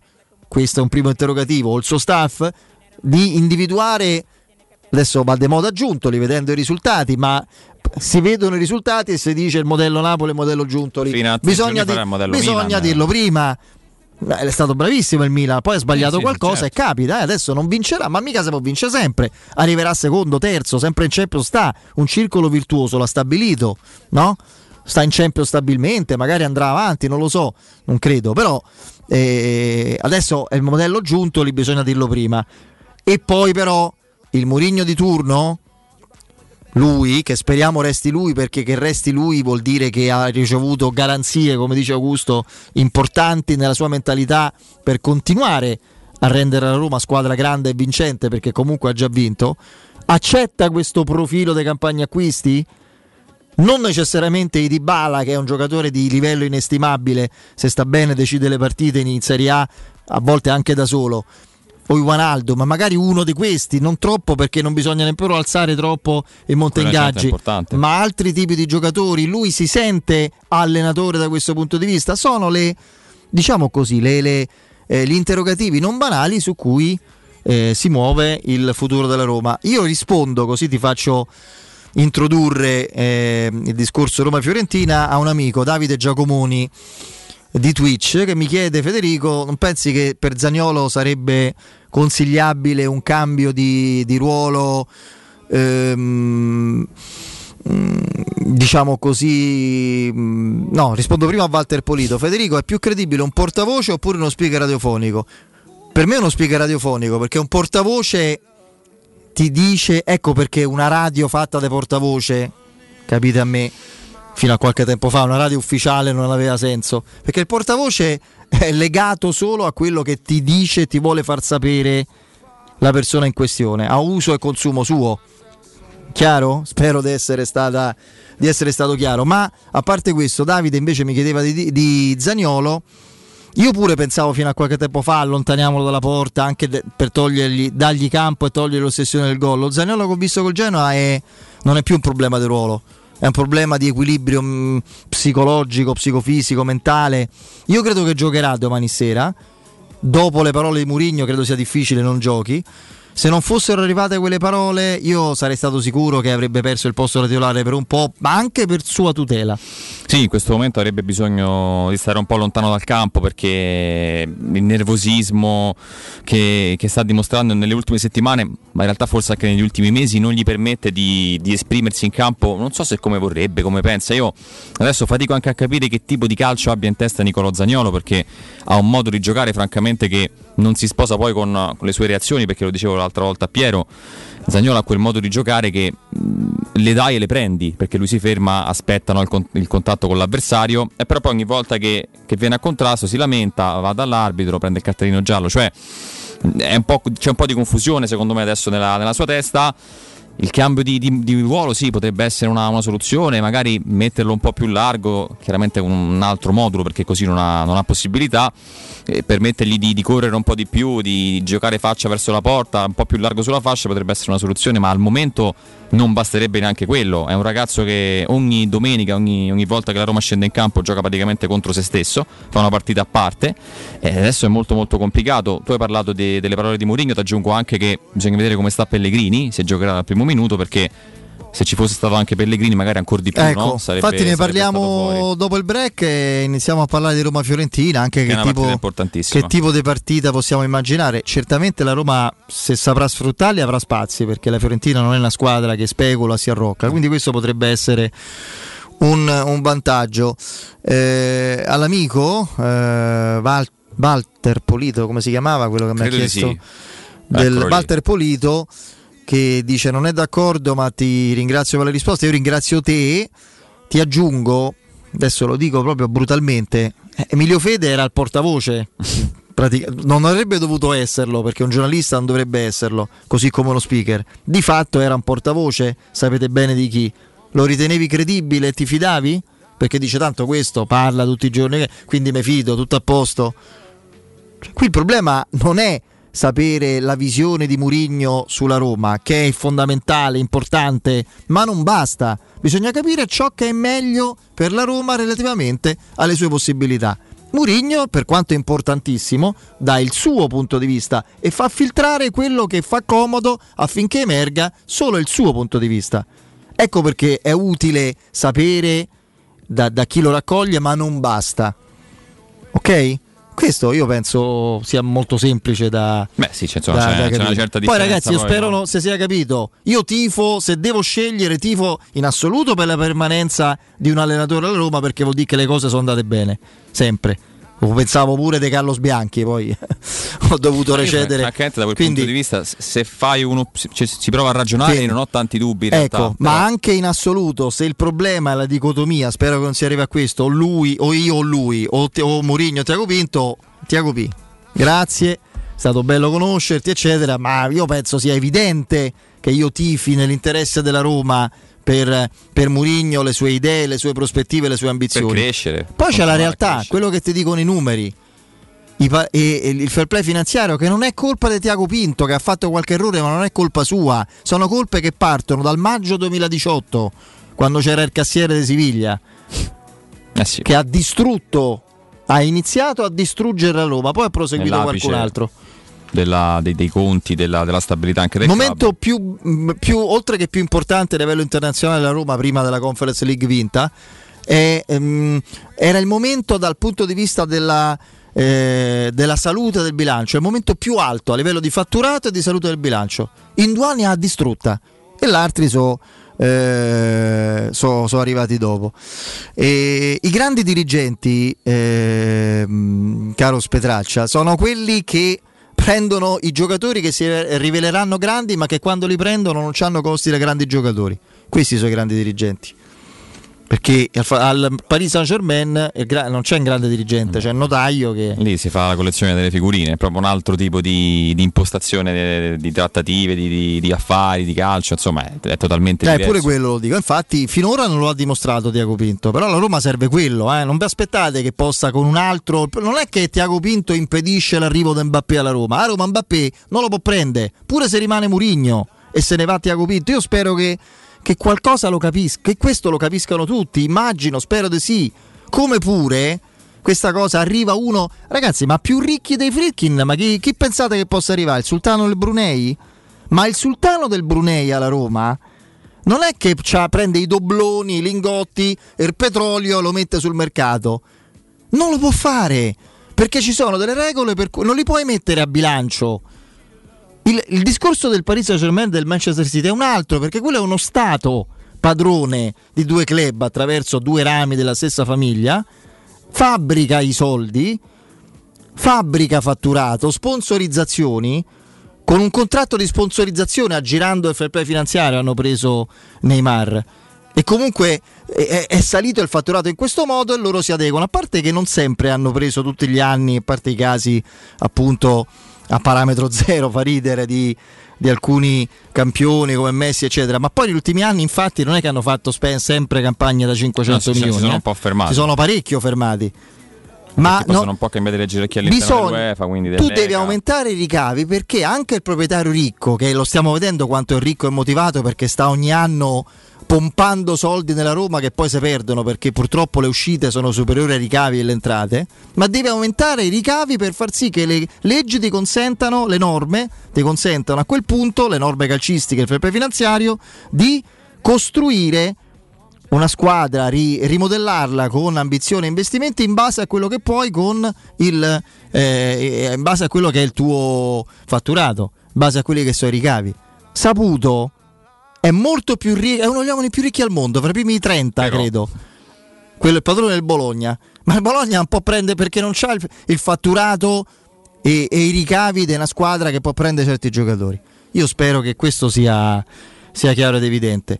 Siete più contenti di Dybala e a zero, Guenaldum in prestito, Matic a zero o dei 18 milioni per Sciomuro? A me me ne frega eh. niente di quanto si spende per cartellino, ragazzi. Eh. È chiaro, è chiaro. Può essere soltanto Spero quello. Che... Questo sto dicendo, Gianluca. Sì, eh, stai dicendo la stessa stiamo dicendo cosa. la stessa cosa. Quello che l'ha fatto meglio alla Roma è Walter Sabatini. Poi lì ci sono stati altri problemi e altri difetti. Quella Roma, soprattutto dopo di lui, ha ceduto troppo tutto insieme e poi ha sbagliato acquisti. Poi a un certo punto c'è stato il disimpegno di Pallotta, Esk Monci, eccetera, eccetera. Vabbè, poi parliamo di Roma, sì. di Roma Fiorentina. Acquistare le zanzariere Z-Screen eh, a gennaio è il momento migliore, potete eh, fare vostre le zanzariere e mh, mm, eh, Z-Screen a un prezzo mai visto, usufruendo della super offerta di fine stagione se li contattate entro il 31 di gennaio. Inoltre, oltre all'offerta ehm, Buon 2023, c'è anche un ulteriore buon acquisto fino a 75 euro con la garanzia soddisfatti o rimborsati. Non solo, con Zscreen recupererete il 50% della somma eh, investita in 10 anni grazie alle detrazioni fiscali. Chiamate subito il numero verde 800 196 866, ripeto 800 196 866 e il sito è zanzaroma.it, lasciate i vostri contatti, sarete subito richiamati. Z-Screen, la super zanzarera con un super servizio e una super garanzia. Io rispondo a, al volo, devo farlo, a che dobbiamo fare su Sabatini. Pensa che ultimamente mi sta profondamente sulle palle eh, Walter Sabatini, che comunque stimo come uomo di calcio per tutto quello che quando interviene sta dicendo sulla Roma. Perché io sulla Roma non so sereno. Quando qualcuno, soprattutto chi c'è stato, ne parla in un certo modo perché vedo che c'ha risentimento personale, frustrazione, impazzisco perché è come se mi toccano i gioielli, le gioielle, nel mio caso di famiglia. Vado subito, quindi figuriamoci, questo momento mi fa avvelenare. Ma dire che Walter Sabatini ha lasciato i conti, caro, che dobbiamo fare, come ti chiami su Twitch, ha lasciato i conti in dissesto, vuol dire non conoscere la storia della Roma. Cioè Sabatini con le plusvalenze da noi tanto sofferte, ma che non, non, non faceva lui per scelta, erano imposte dalla situazione. Cioè con giocatori presi, poi rivenduti e spesso presi migliori, finché c'è stato lui, ha retto il bilancio della Roma e la Roma pur senza vincere era competitiva. Intanto il Lecce è in vantaggio sul Milan, Lecce 1 Milan 0. Incredibilmente aperta e distratta la difesa del Milan da valutare. Senti che boato, ragazzi. Tre minuti. Tre minuti. Lecce sta vivendo veramente un sogno. Pensa a Napoli adesso che pensano, incredibile. Partita ancora lunghissima. Beh, sì, certo, tre minuti, però già stanno in vantaggio. E quindi quello è il discorso. Poi aveva altri difetti Sabatini. Oh, a me convinceva come eh, conoscitore di calcio, eh, come gestione della squadra sì, non mi convinceva per niente. Anche lui, ma, ne ha sbagliato. male che sia così. Certo. Però poi se va a fare il conto di, di chi ha preso, come l'ha preso, quanto l'ha pagato è chiaro che poi lì si è fatta veramente una, una lunga uh, e continua uh, campagna acquisti io, virtuosa. Io i disastri che ha fatto in due anni Monci, io alla Roma nel breve periodo devo tornare a Carlos Bianchi in otto mesi, che ne so sì, io, c'è Rapico in un anno e mezzo. Ma lì però è peggio perché poi tu l'hai pagati negli anni a venire. Sì, sì, sì, è, è quello Anzi, che ha combinato Monci, ragazzi, è una roba abominevole. Fra, col, la colpa sempre in origine dei Pallotta, del proprietario. Che, di, che, disimpegnatosi per il fatto che ha capito che lo Stato non si faceva, teneva la Roma e, e diceva fate voi, esc Monci, i risultati li abbiamo visti. Andiamo in break.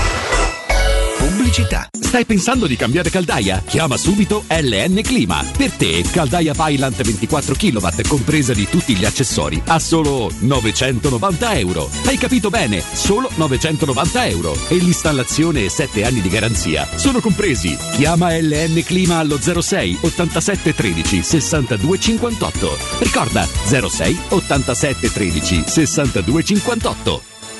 Stanchezza, difficoltà di concentrazione e se fossero gli occhiali? Prenditi cura dei tuoi occhi con un controllo della vista da Ottica Salvagente. Trovi offerte, promozioni e un regalo in più. Per ogni acquisto effettuato ricevi un coupon sconto del 50% da utilizzare entro il 31 gennaio 2023, anche per un amico o per un familiare. Da Ottica Salvagente ottieni il massimo per te e fai un regalo a chi vuoi tu. Punti vendita su otticasalvagente.it. La promozione continua, valida fino al 31 gennaio. Finalmente da oggi tornano gli incentivi statali da Valentino concessionaria Volkswagen. App, Polo, Taigo, T-Cross, T-Rock, Golf e Tiguan oggi in pronta consegna con gli straordinari vantaggi degli incentivi statali con rottamazione. Ma attenzione, i fondi sono destinati a durare pochi giorni. Non farteli sfuggire. Vieni oggi stesso da Valentino. Valentino concessionaria Volkswagen. Aperti 7 giorni su 7 in via Tiburtina 1097, via Tuscolana 1233 e da lunedì al sabato anche in via Giovanni Paisiello e largo Rodolfo Lanciani. Valentino Auto automobili.it nel secondo semestre del 2022 il mercato immobiliare in Italia è cresciuto dell'8,6% rispetto al primo e le abitazioni più richieste sono le nuove costruzioni ad alto contenimento energetico. L'investimento nel mattone rappresenta ancora il bene rifugio per eccellenza. Ora è il momento di acquistare casa. Residenze Immobiliari ti aspetta in via Pietrocorti 13 a Colle degli Abeti per visitare gli immobili in classe A in vendita realizzati dal gruppo Edoardo Caltagirone. Per conoscere tutte le proposte immobiliari visita il sito sito residenze.com. Se ti dico come risparmiare sulla spesa senza rinunciare alla qualità? Va bene! Ne parlano tutti! Chiudi gli occhi, ti porto da. Aspetta, indovino! Iper la spesa! Il risparmio ad occhi chiusi! Ma com'è che sai tutto? Dai, andiamo a scoprire le offerte! Fino al 18 gennaio, bistecca con osso di bovino adulto 99 centesimi letto. Minestrone alla Valle degli Orti 400 grammi 99 centesimi. Acqua rugiada 1,5 litri per 6 99 centesimi. Iper la spesa è sulla bocca di tutti! Vieni a scoprire offerte mai viste! Iper la spesa! Il il risparmio d'occhi chiusi. La tua caldaia è a norma. Per la massima sicurezza, falla controllare da Nuova ITC, centro assistenza ufficiale Vailant ed Ariston. E se vuoi cambiarla grazie all'eco bonus, con noi hai lo sconto in fattura del 65%. Inoltre, pronto intervento per manutenzione caldaie e climatizzatori di tutte le marche. Nuova ITC. Contatti allo 06 52 35 05 19 o su nuovaitc.it. Riparti con un prestito facile e veloce grazie a Professione Quinto Finance Solutions, la cessione del quinto riservata a tutti i dipendenti anche in presenza di disguidi finanziari. E per pensionati fino a 89 anni, tassi in convenzione INPS e senza documentazione medica. Puoi richiederlo anche da casa tramite SPID o firma digitale. Numero verde 800 031 551 o professionequinto.com. Fogli informativi su professionequinto.com. Vuoi un materasso di altissima qualità ai prezzi più bassi del mercato? Se lo vuoi in memory di ultima generazione o con molle indipendenti, comodo e rilassante o ancora ortopedico dal sostegno deciso, vieni direttamente in fabbrica da Artigiana Materassi, la vera qualità made in Roma, con oltre 50 modelli da provare. I nostri grandi showroom ti aspettano in via Casilina 431A con garage convenzionato a soli 10 metri e in viale Palmiro Togliatti 901 dove c'è una grande insegna gialla. Info allo 06 24 30 18 53 o su Artigiana Materassi materassi.com. Nei ristoranti Pizzeria Rigatoni troverai fritti fantasiosi tutti fatti in casa, carciofi alla giudia, carne selezione Sakura, ampia carta dei vini e della buonissima birra belga alla spina con cui accompagnare la loro ormai famosissima pinza romana, lievitata fino a 96 ore. Rigatoni, sempre aperti in via Publio Valerio 17 e in viale Valpadana 34. Prenota su ristoranterigatoni.it. Teleradio Stereo 92.7 Teleradio Stereo 92.7 Sono le 18 e 8 minuti. Luce Verde, Roma.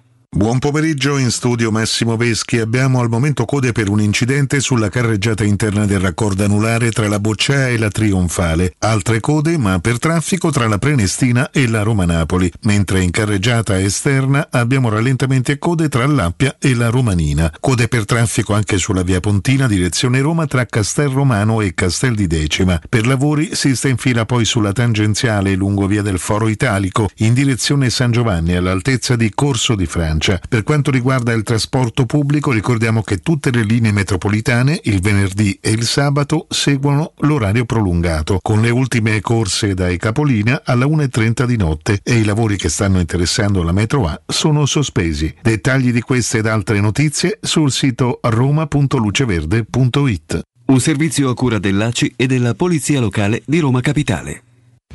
Teleradio Stereo. Teleradio Stereo.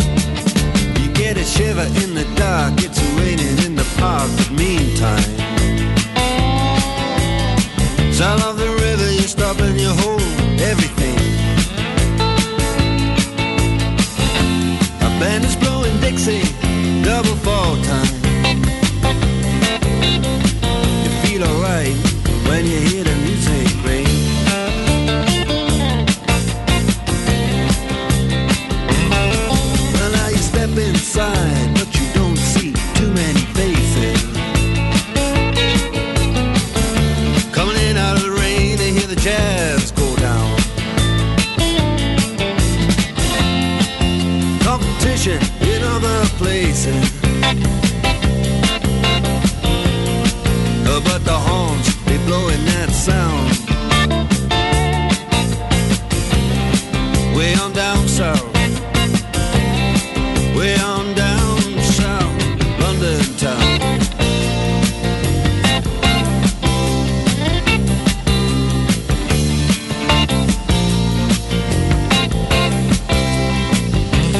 Torniamo in diretta a Lecce sempre in vantaggio con l'autogol Ah, di sì. Teo Hernandez, di che, Hernandez. che era praticamente una disperata corsa all'indietro per eh, recuperare posizione e parità numerica in area di rigore su un'azione arrembante del Lecce che poi un minuto e mezzo dopo ha sfiorato il raddoppio, errore clamoroso di, di Francesco Sì. che ha ricevuto palla tutto solo, leggermente spostato a sinistra. però sì, però aveva il tempo meglio. di un tocco di, Da lì di di precisione. per dire. Sì.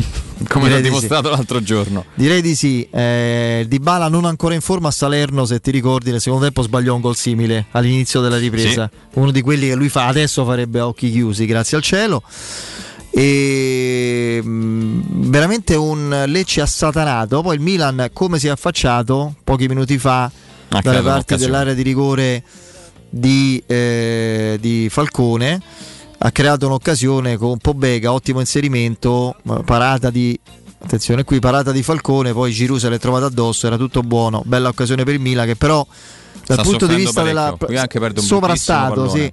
Sovrastato proprio a livello di, di- di- velocità e intensità dal Lecce che non so quanto potrà durare. È chiaro che sta benissimo a livello di testa, di, di mentalità, proprio è serenissimo. Se riuscisse a raddoppiare e poi si mette un po' dietro, la può portare a casa, però. Eh? 1-0 è difficile, però se fai 2-0 e poi la forza anche Ma lei ce l'avevo visto giocare bene anche le prime partite. Poi vi- mh, vidi con l'amico Andrea Di Carlo, che così ho l'occasione, abbiamo l'occasione di salutare. Assolutamente sì.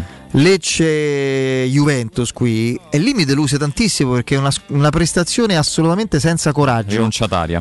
totalmente rinunciataria e Anche la- lì poi si inventa il gol Sì, Fagioli, gra- se non era 0-0. Eh? però sì, come diciamo di Dybala, eh, eh, però Dybala eh, però ce l'ho apposta, no, no, certo. Fagioli ce l'ha quelle giocate, eh, quel tiro al giro, insomma, è chiaro che non sto paragonando i due eh, giocatori, però al di là di quello la Juventus aveva costruito tanto, cioè Lecce non era resistito, adesso sta giocando veramente con una intensità clamorosa, la partita è lunghissima, può vincerla pure 4-1 il Milan, adesso ci prova.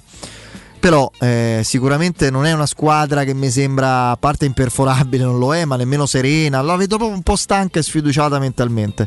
Sicuramente la doppia botta Roma il pareggio clamoroso. Quello è, pesa tanto. Però anche ieri sera scendere in campo dopo che Napoli batte 5-1 la Juventus sei uscito anche in Coppa Italia settimana il Lecce adesso eh. sembra il Napoli contro la Juventus anche qui il tiro uh, sfiora il palo. Veramente millimetri, eh? Di millimetri. Molto molto bravo di Francesco che si sposta il pallone, calcia con il destro e di poco non trova l'angolo alle spalle di Tatarusano.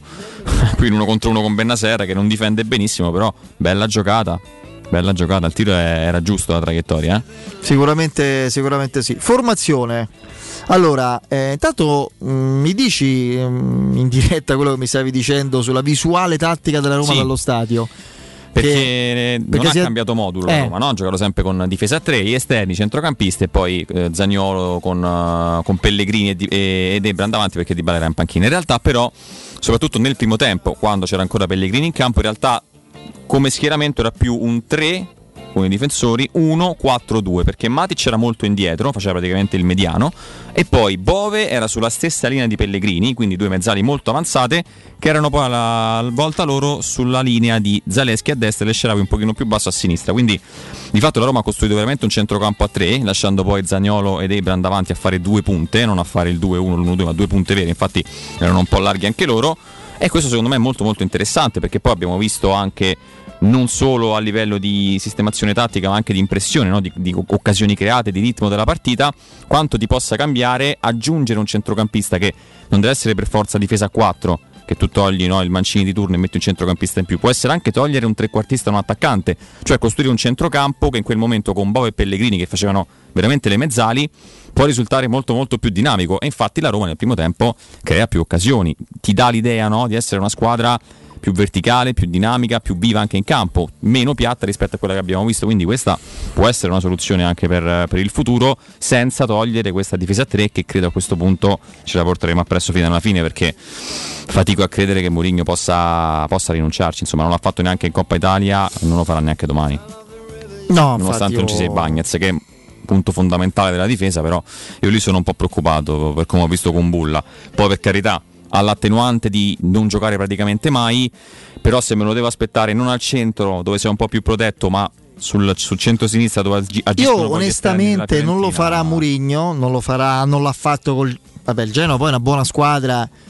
Io penso che in questo momento il Genoa con Gilardino uh, allenatore e con alcuni giocatori e con i giocatori che ha, alcuni dei quali non abbiamo visto al primo minuto perché per loro è prioritario il campionato e venire in Serie A Beh, ovviamente, sì. piuttosto che superare in turno anche a sorpresa di Coppa Italia e poi fermarsi lì.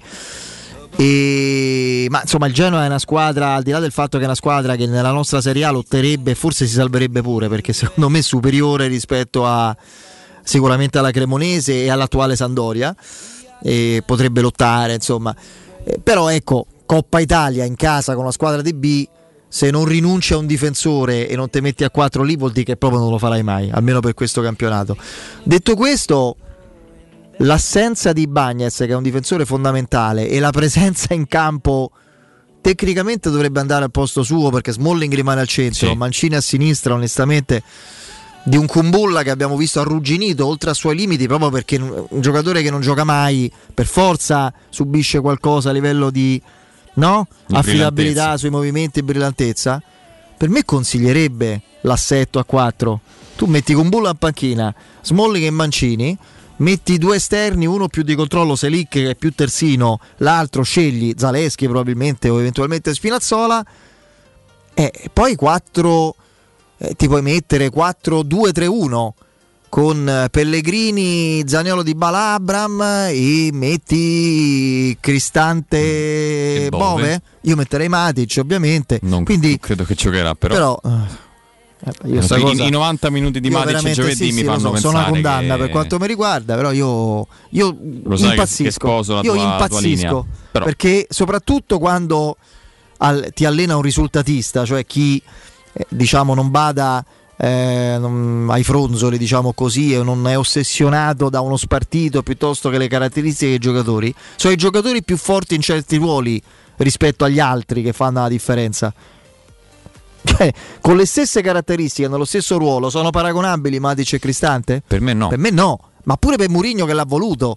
Eh, ovviamente Matic, quindi non riesco a capire. Vabbè, comunque, eh, quindi questo dovrebbe essere l'assetto. Io credo che invece domani vedremo Pellegrini con Cristante in mezzo, che già è qualcosa rispetto a Cristante Matic che non fanno coppia e Camarà che giocatore limitato tecnicamente.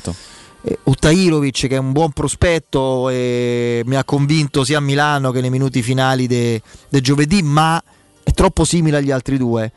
Quindi io credo che alla fine se Pellegrini sta bene, eh, perché quello è il dubbio, bisogna capire cosa filtra, magari cercheremo pure di, di capirlo. E quindi a quel punto credo Zaleschi a sinistra, Salic a destra, sì. Pellegrini, Cristante e per forza riparti con Zaniolo, Di Bala e Abram, non credo altro.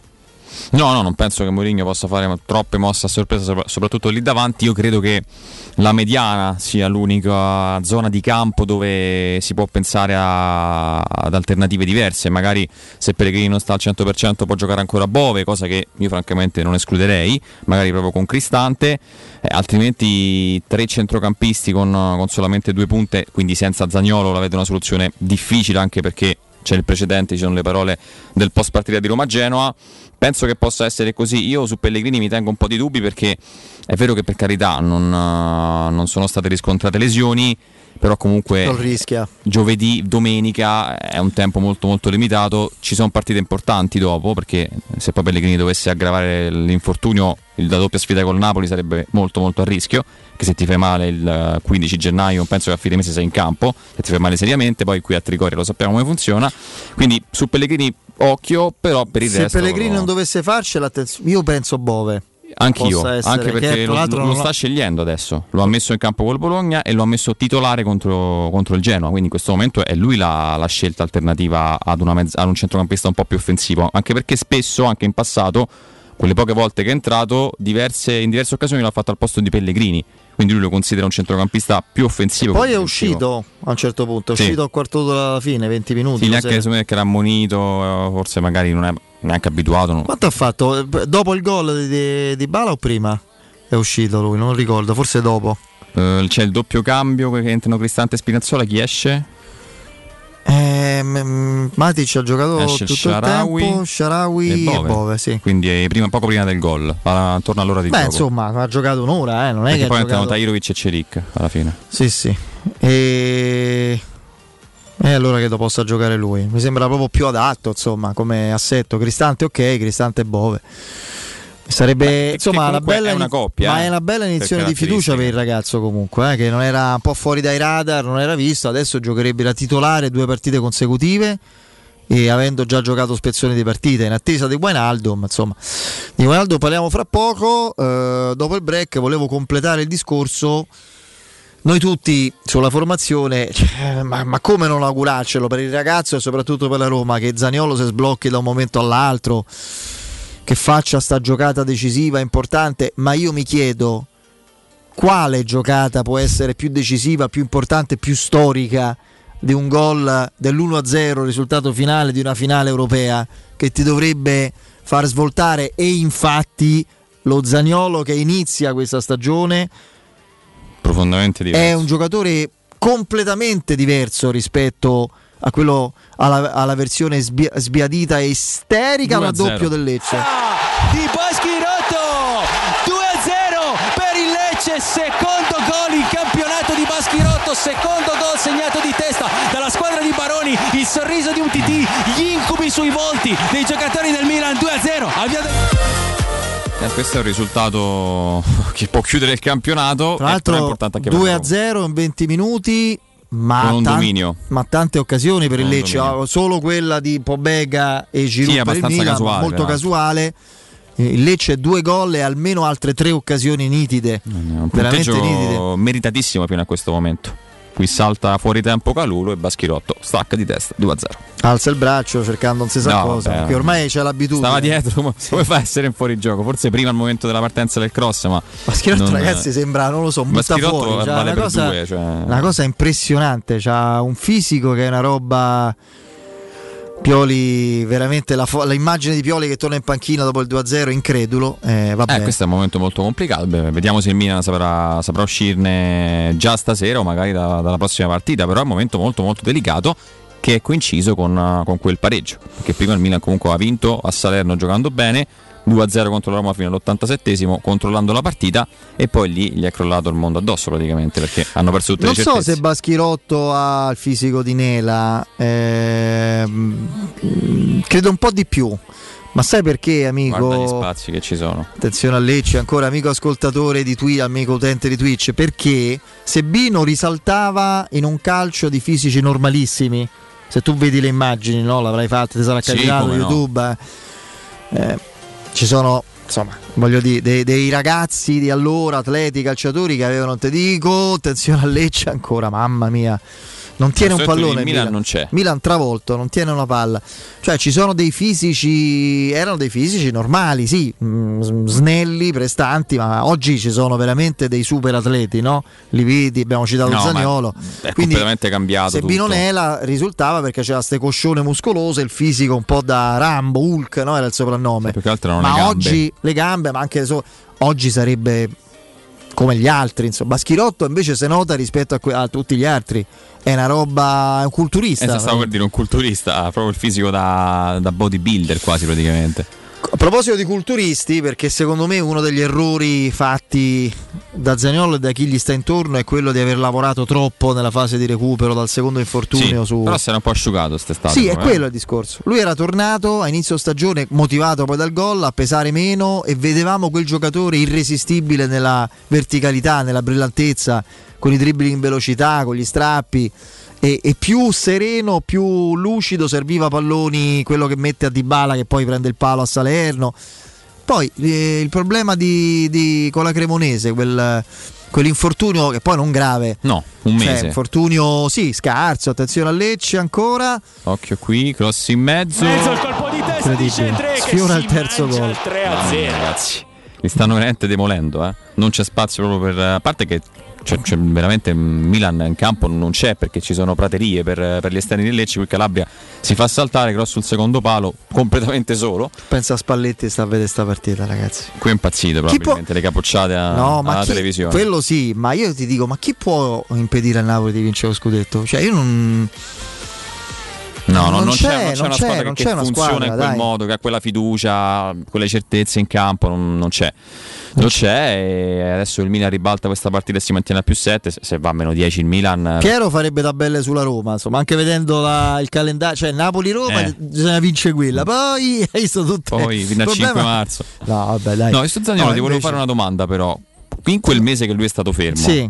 quanto secondo te è pesato il non parlare più del suo contratto, cioè il, il mancato incontro tra Tiago Pinto e Vigorelli, perché io mi, comincio a pensare che a questo punto questa situazione pesi in maniera determinante per lui, perché magari lui si aspettava che al momento in cui, ok, Zaniolo rimane, Zaniolo rinnova il contratto, cosa che accade più o meno a fine luglio, adesso rinnova, adesso rinnovo, si ferma, non gioca, non accade più nulla e ricade in quel vortice, perché altrimenti faccio fatica a pensare che non possa Io incidere. Credo che questione. c'entri qualcosa e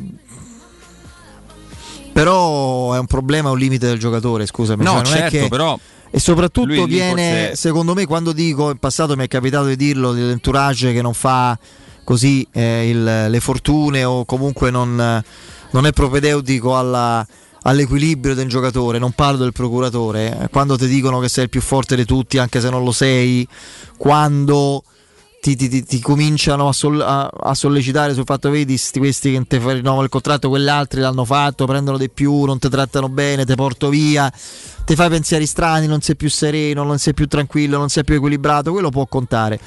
In questo momento il giocatore purtroppo eh, deve dovrebbe evitare di, fare, di mettersi in lotta da solo come se fosse veramente Bud Spencer in, lo chiamavano bulldozer in lotta contro tutti giocare più facile, più sereno. Mm, a me basterebbe vedere il giocatore che abbiamo visto per esempio a Genova quando è entrato anche se non segna, a Verona con eh, il Ludo Gorez. quella è una soluzione che secondo me gli farebbe bene al momento. Eh, entrare come cambio, anche perché qui torno, al di, là del movime- al di là del momento del Zagnolo, al discorso tattico sulla Roma, una Roma con un centrocampista in più.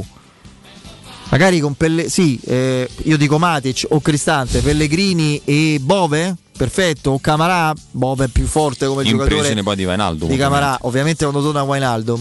Con Abram e Dybala seconda punta quindi un 3-5-2 puro, diciamo. Quella è la squadra che è più equilibrata, è più verticale e sono straconvinto segnerebbe di più. Perché i gol non dipendono dal numero dei giocatori offensivi o delle caratteristiche dei giocatori, ma da quello che eh, riesce a costruire come assetto di, di squadra e di, eh, diciamo così, di, proprio di brillantezza, di proposta. Ah, di... Perché sei, sei meno piatto. Sì. Se sei meno piatto e più dinamismo, cioè sei una squadra secondo me messa meglio in campo perché nel, nell'altro modo fai, fai, fatica perché mettere quei due trequartisti che poi non hanno passo perché sì, Zagnolo ha lo strappo ma Pellegrini per esempio non è uno che ti alza la squadra, è uno che ha qualità che magari può, può avere un po' di corsa ma non ha il passo no, per fare gli strappi e invece con un centrocampista in più puoi anche stare più corto e creare più occasioni, invece così risulti molto molto piatto e soprattutto permetti anche agli esterni di lavorare meglio, secondo me, perché hai un po' più di copertura con i centrocampisti. Sicuramente, non lo so, però è un discorso che se Pellegrini Roma ci arriverà. Sì, se Pellegrini fosse stato certamente bene avremmo visto questo per una volta Zanello in panchina e Di Bale e Abram davanti e sarebbe stata un'ottima soluzione. Così non lo so. Mm, penso che Zanello venga rimandato in campo e vediamo come sta, anche perché non ha giocato tutta la partita. Questa musica che sentite in sottofondo era degli Oliver Onions, Guido e Maurizio De Angelis, non c'entra niente il nostro guidone no, no. amico speaker biancoceleste una coppia che ha fatto le colonne sonore di centinaia di film, molti dei quali della coppia Bud Spencer e Terence Hill, però la doppietta di film identici praticamente come copione cambiava solo lo sport, Bomber e lo chiamavano Bulldozer e non c'entra Terence Hill, è solo Bud Spencer film divertentissimo comunque. E purtroppo il calcio è un'altra cosa, ecco.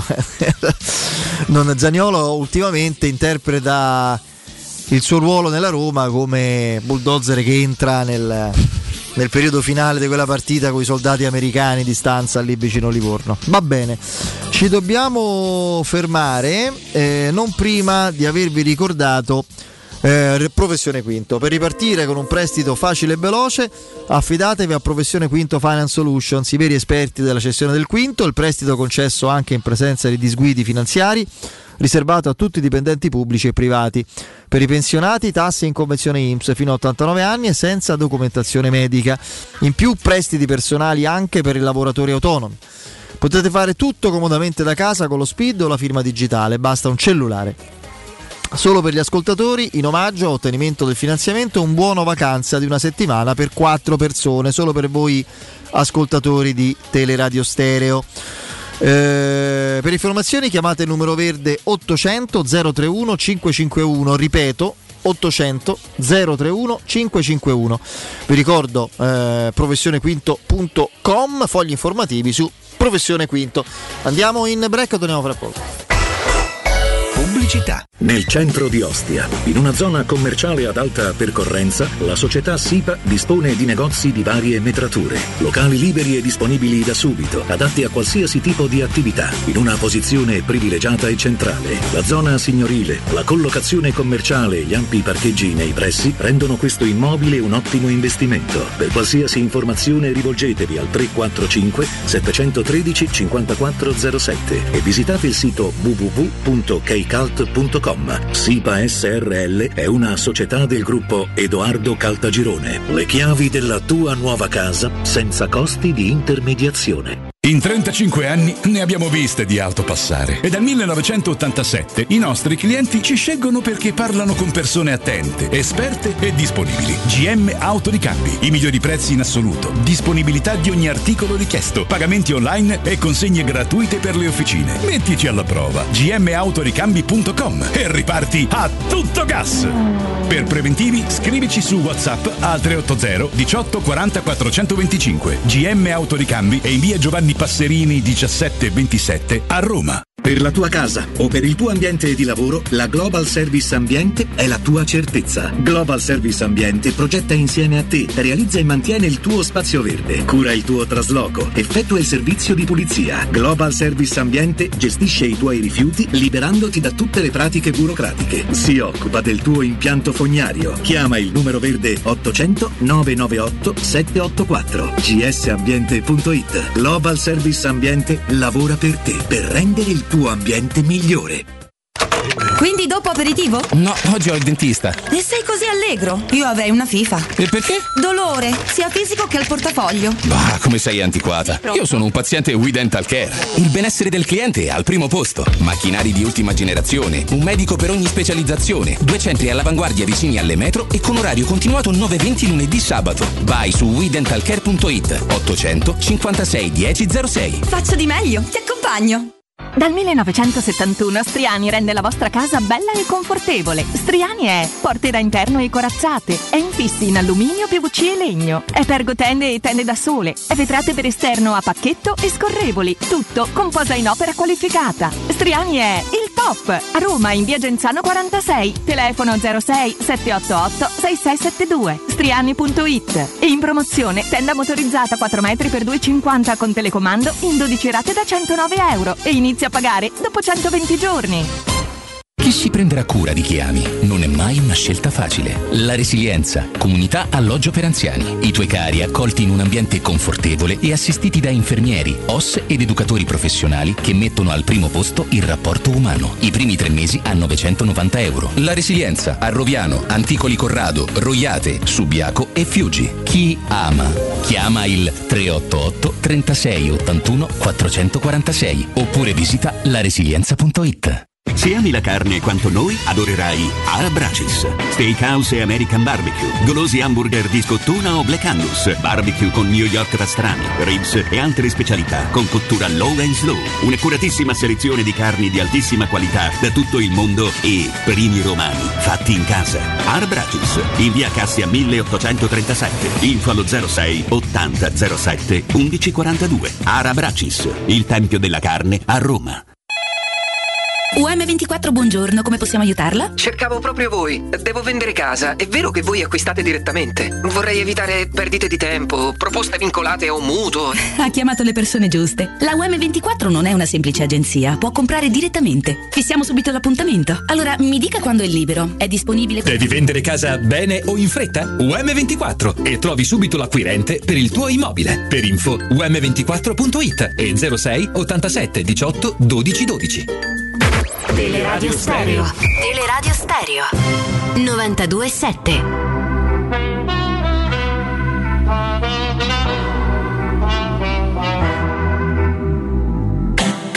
E se mi cerco, penso a che cosa vorrei. Sotto la pelle il mondo gira anche se non ci sei. Faccio tutto ciò che voglio del mio corpo, non mi giudicare se perdo il controllo. Che prezzo libertà? Ah, ah, più del tuo cash, della tua umiltà. Ah, ah, se mi guardi così io non ti riconosco. Se mancherà l'aria mi dirò lo stesso. Ok, respira.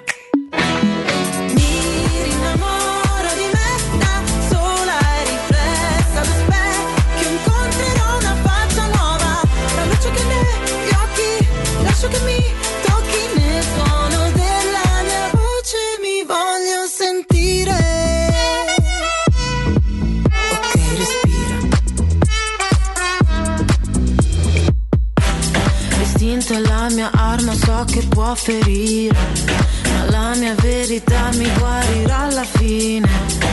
Ho tutto il mio spazio qua, non mi sposto rosa pare, nessuno dimentica che prezzo ha la mia libertà.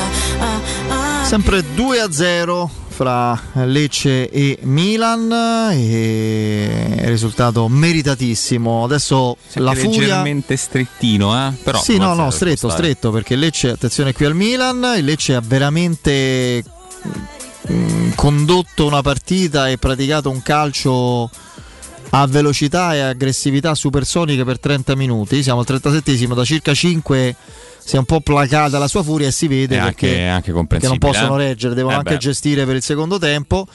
E infatti adesso il Milan è risalito senza particolare convinzione, forza brillantezza, ma intanto adesso batte questo angolo respinto e si rimane in zona d'attacco. Intanto l'ennesima sconfitta eh, costa la panchina ad Beckham Albini. intanto qui. rischia il gol eh? del, del 2-1. Sì, questa è la seconda occasione vera per il Milan dopo quella immediatamente successiva al, al gol, all'autogol di Hernandez. Qui fa una grandissima Calcia cosa. bene, calcia fa una bene. gran cosa Pobega che la stoppa e tira al volo. Poi non si abbassa la conclusione, però buona occasione. Buona occasione per il Milan. Dicevo Albini viene esonerato.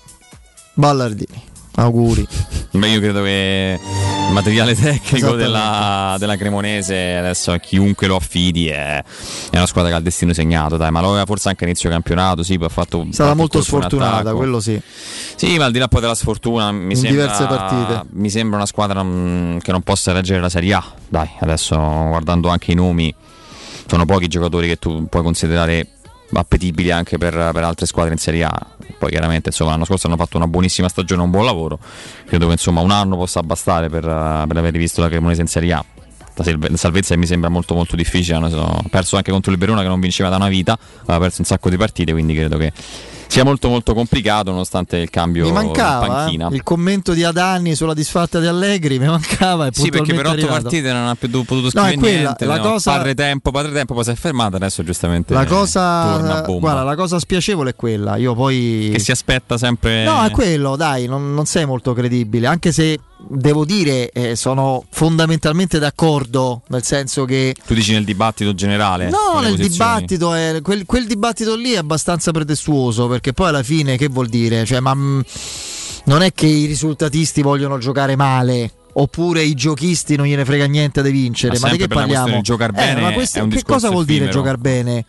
Ci sono allenatori che cercano e praticano un certo tipo di eh, mentalità, di, di- di- non so come dirti, no? di, di- di assetto, di struttura di spartito, in base a quello hanno bisogno di certi giocatori. È chiaro che se ami un calcio essenziale, un calcio intenso, un calcio eh, diciamo così prepotente a livello agonistico, atletico, con giocate rapide, verticali e implacabili, ti serve un certo tipo di giocatori, no? Quelli Eh che ha storicamente avuto Mourinho. Chi, chi ama avere un'idea di calcio ehm, eh, diversa, no? si dice propositiva, eccetera, per vincere ha bisogno, per, per praticarlo ha bisogno di un certo tipo di, di giocatori, ma per vincere hanno bisogno entrambe le categorie giocatori molto forti. Eh, quando Allegri ha avuto giocatori giusti, la sua Juventus è stata uno spettacolo. Quando c'era Pirlo, Era anche difficile quando in regia, quando no? c'era Pirlo in regia, non Locatelli o Paredes, quando in attacco c'avevi Tevez e il miglior di Bala, quando in Higu- porta Higuain quando anno. in po- o Higuain, bravissimo. Quando porta eh, c'erano, c'era Buffon vero in difesa c'era Chiellini non vecchio con eh, eh, chi te pare a Barzagli, te. Barzagli e Bonucci. E la Juventus vinceva, dava spettacolo. Cioè, si può dire che era una macchina da guerra. Non faceva magari i 30 passaggi che perché no- gli lo- loro allenatori, Conte ma Non soprattutto Allegri, non amano quel tipo di, di scelta, di proposta, come direbbe Adani. Ma, ma era un bel vedere ai noi quella Juventus che ha impedito alla Roma un paio d'anni di vincere lo scudetto, la Roma migliore di Garzia primo anno e quella di Spalletti diciamo al suo punti. secondo anno quando è tornato. È arrivata se non arrivi due volte consecutive in finale di Champions League con dei rimpianti, soprattutto nella finale col Barcellona che fa il triplete, se non sei una grande squadra e non giochi benissimo a calcio. Quella della Champions, eh? non è il campionato italiano, ok? Eh, quindi, eh, quindi poi sono i giocatori che fanno la differenza. Il Napoli è stato bravo a costruire una squadra con grandi giocatori, rivelatesi tali perché pescati, non certo Simene che è costato una cifra, poi ovviamente non tutta di soldi ma anche di contropartite. Sì, lì c'è tutta una sì, trattativa tutto un, un discorso un po' chiacchierato, però comunque parliamo di calcio ed è un giocatore straordinario che la sveglia è un campione con la C maiuscola preso quando ne potevi prenderlo a 10 milioni dalla Georgia, no? Sì, ma anche Eh. su Kvaratskhelia comunque aspetterei un po', nel senso, per carità, prima parte di campionato ottima, vediamo insomma, Io, se altri anni. io sono rimasto anno- abbagliato da quel cross. Sì, sì, no, perché ha vede il movimento, quella è quella del importanti. grandissimo E poi ha giocatore. un tiro in porta che fa paura.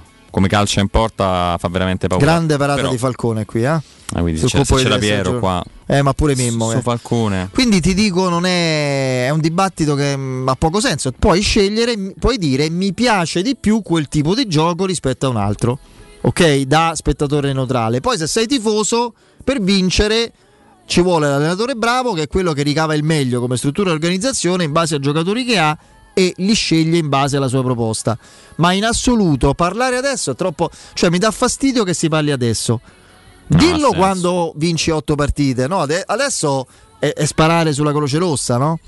E lo dico, non è che mi sta simpaticissimo Allegri, me ne frega niente. No, ma in generale. In generale come atteggiamento non mi piace. Poi è chiaro, si può anche rimanere sul proprio pensiero, ma aspettare appunto due mesi, tre mesi che la Juventus torni a perdere una partita per commentare, per rivendicare un- un'idea che per carità può essere anche giusta, poi si può discutere. Insomma, non, non penso che sia utile a qualcosa, ecco, anche nel dibattito non aggiunge nulla, no? è solamente una, una rivalsa personale per un episodio che risale a quattro anni fa, che sinceramente anche basta, insomma, abbiamo dato, tu leggi, leggi i libri tutti teorici, finita lì, no? Quella sera con, con, Sì, sì. con Allegri, lui ancora sa- se l'è, se l'è legata al dito, eh, va bene così, però ecco, francamente, ripeto, serve a poco fare la- il commento quando la Juventus perde, senza poi comunque considerare che al momento è ancora seconda in classifica. Sì, poi i problemi della Juventus sono altri adesso. Problemi della Juventus. Direi di sì, lontani dal campo. Ecco, diciamo no, così. no, ma è anche un discorso di ristrutturazione tecnica che dovrà essere fatto forse col fardello. Anche quello avvicina il Napoli allo scudetto. Eh, ragazzi, parliamoci chiaro. Eh, perché ti- a parte che 10 punti non, non li riprende, Per come quello che Ma- abbiamo visto fino adesso. ma la Juventus e 10 che poi sono 11 perché credo vinca 5-0 comunque il ritorno Esatto. onestamente, quindi devi metterci pure il, il discorso sconto diretto, sconto diretto giusto. ormai a, a loro appannaggio. Ehm, non è cioè la Juventus adesso ha il problema di una se emerge o, o meglio se si dà seguito a quello che è emerso a livello sportivo e se non dovesse accadere ne prenderemo atto ma comincerei a chiedermi perché parlare ancora di procura federale di tribunali sportivi eccetera perché però se quello che emerge viene dimostrato lì ci deve essere una pena afflittiva.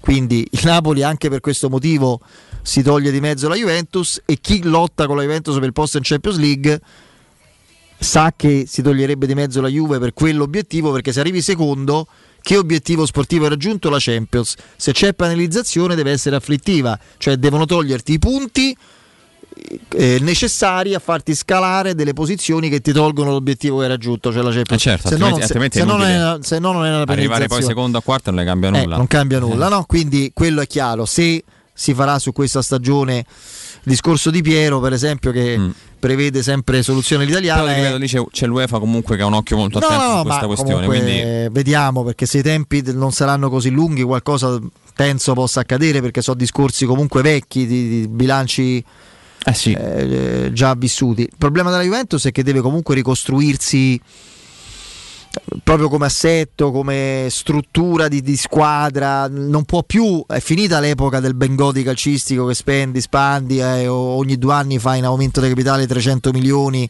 anche questa vicenda sta dimostrando che è finita quell'era, spariscono quel tipo di personaggi, eh, ci vuole una ricostruzione sapiente e competente con un profilo simil Napoli, mi verrebbe da dire, o simil Milan lo scorso anno, è Allegri l'uomo giusto per farlo? Loro ci hanno, ci hanno investito. farlo ci come guida? Ci hanno puntato tanto, eh. Allegri è, quello, Allegri è quello che ti dice come Murigno, e Murigno è più bravo di Allegri come carriera, lo dimostra. Vuoi Di Maria, che si conosce anche per un anno, o Kvarasvelia che non conosce nessuno? Eh. Che ti rispondono Allegri e Mourinho? E quello è il discorso. È troppo facile, dice poi il dirigente bravo che scopre i giocatori. E l'allenatore che ti dice però? Ma chi è questo? Chi me porti? In alcuni casi, no? Sempre quello è. Ah sì, lì poi ci vuole la credibilità per farlo però. Cioè la credibilità di portare un'idea diversa da quella, da quella conosciuta, da quella nota, da diciamo l'usato sicuro, no?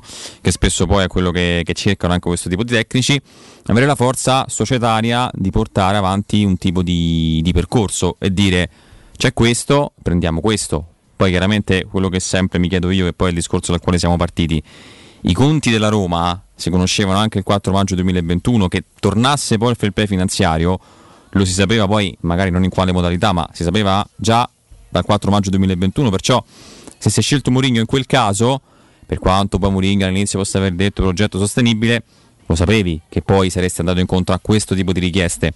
Perciò a me quello tranquillizza, nel senso se, se la scelta è stata fatta, al di là poi del contratto, tre anni, quello che vuoi, c'era l'idea di, di portarla avanti e di crescere da quel punto di vista, quindi per questo ti dico poi a fine anno, quando andremo a fare i conti e andremo a capire se veramente c'è una spaccatura così importante da dire o l'uno o l'altro, a me la risposta sembra già chiara da, da quel punto di vista.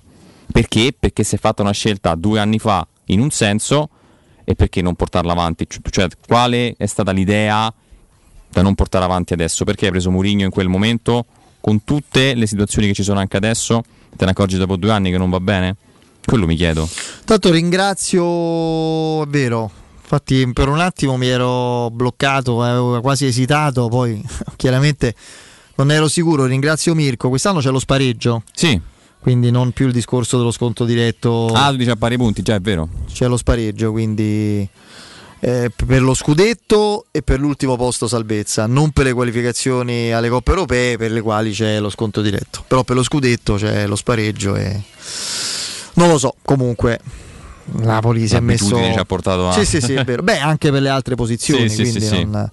oh invece eh, parliamo un attimo di Rick Karsdorp eh, la Roma 24 riporta questa notizia da una fonte francese non conosco questo sito è la prima volta che lo io, francamente. la prima volta che lo tanto score non mi sembra il nome francese però vabbè. Score.fr quindi ah. sito francese. Sì eh, novità importanti in Casa Lione, il club ha da poco cambiato proprietà, il nuovo patron John Textor, quindi immagino anglosassone americano, sì. ha promesso nuovi acquisti ai tifosi, ah, beh, allora. fra le priorità, ma allora la proprietà si presenta bene. Come scrive questo portale francese, fra le priorità ci sarebbe anche Rick Arsdorp. Fin qui la trattativa non è decollata per via dei problemi economici. Come il nuovo proprietario? A, a, a me pare proprio di chi, chi sono i nomi in uscita delle squadre importanti d'Europa? Karsdorp? Sì, dai, questi prendono Karsdorp. Cioè, mi sembra veramente una cosa No, ma poi. Ti, poi per carità, eh. Guarda, ti voglio far notare C'è la, una contraddizione interna. La conseguenzialità logica. Cioè, ah, nuovo proprietario, quindi si parla di acquisti, la promesso nuovi acquisti. No, la trattativa decolla per i problemi economici. E come hanno preso il club? Poi oltretutto non è che stai chiedendo Mbappé, no? Che vuoi prendere No. Mbappé dal, Pari- dal Paris Saint-Germain. Karsdorp.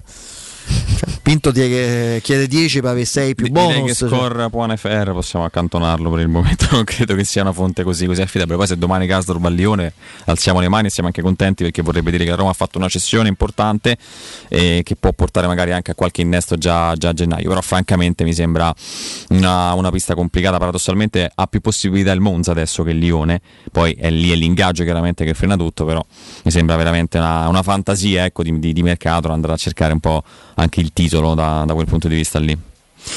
E allora, eh, intanto sì, ricordiamo la conferma del- della chiusura del settore ospiti, le tra- tre trasferte, alla fine sono tre perché la Roma giocherà diverse partite in casa, poi questo, qui- questi due mesi c'è pure una sosta, quella nazionale, La credo. sosta c'è a, c'è a marzo, Mm. sì, all'ultimo weekend di marzo. Ah, ok, gioca. allora no. Allora questi due mesi non c'è sosta, però insomma, settore ospiti chiuso ovviamente alla Spezia, poi a Lecce. Eh, perché eh, considerate chiaramente, cioè Napoli, Napoli, la salti vabbè, perché è Napoli già chiuso. È, ovvio.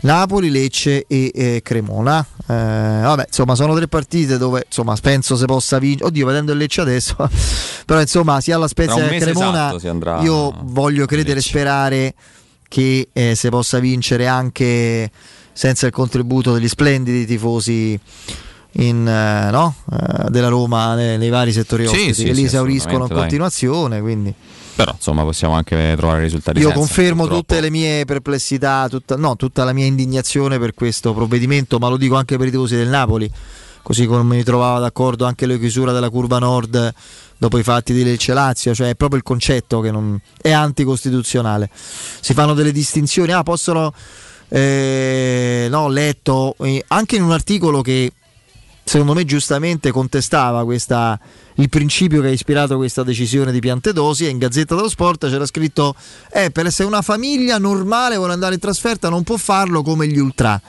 perché gli ultra sono equiparati per forza Cioè. al concetto di ultra violenti e criminali e c'hanno, non so padri di famiglia, io ne conosco, ce- padri, figli, tu, che vuol dire? Se tu sei un, se frequenti la curva, se sei uno va in curva è, que- è quello come concetto anche di chi ha scritto questo articolo che contestava la decisione per Piantedosi e per chi ha ispirato questa decisione a parte che non c'è una punizione esemplare o un avvertimento c'è la legge che- e le sanzioni stabilite dalla legge dal codice che sono in questo caso anche più possibili e più concrete perché ci sono i mezzi di individuazione di responsabilità individuali che sono tecnologici, moderni, no? Che una volta non c'erano. Ma che scherzi, tutte le Ma telecamere. l'equiparazione al concetto, cioè l'appartenere ideologicamente a una fede calcistica, un tifo, una territorialità, una territorialità ti fa colpevole, pure se sei come il daspo del gruppo.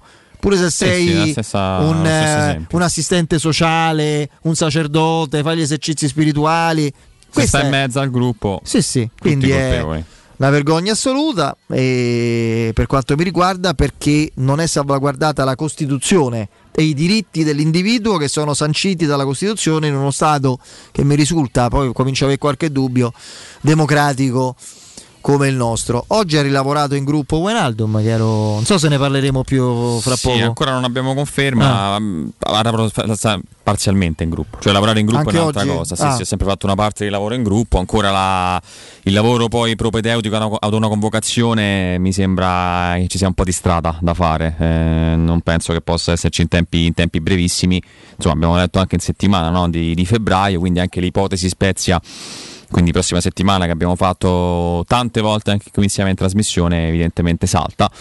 Io non so se poi da lunedì magari po- potrà cominciare a lavorare interamente con il gruppo ma al momento non ci sono segnali da quel punto di vista. Anche Piero l'altro giorno diceva che eh, sente ancora dolore un po' a- alla tibia sotto sforzi quindi evidentemente si, si deve aspettare.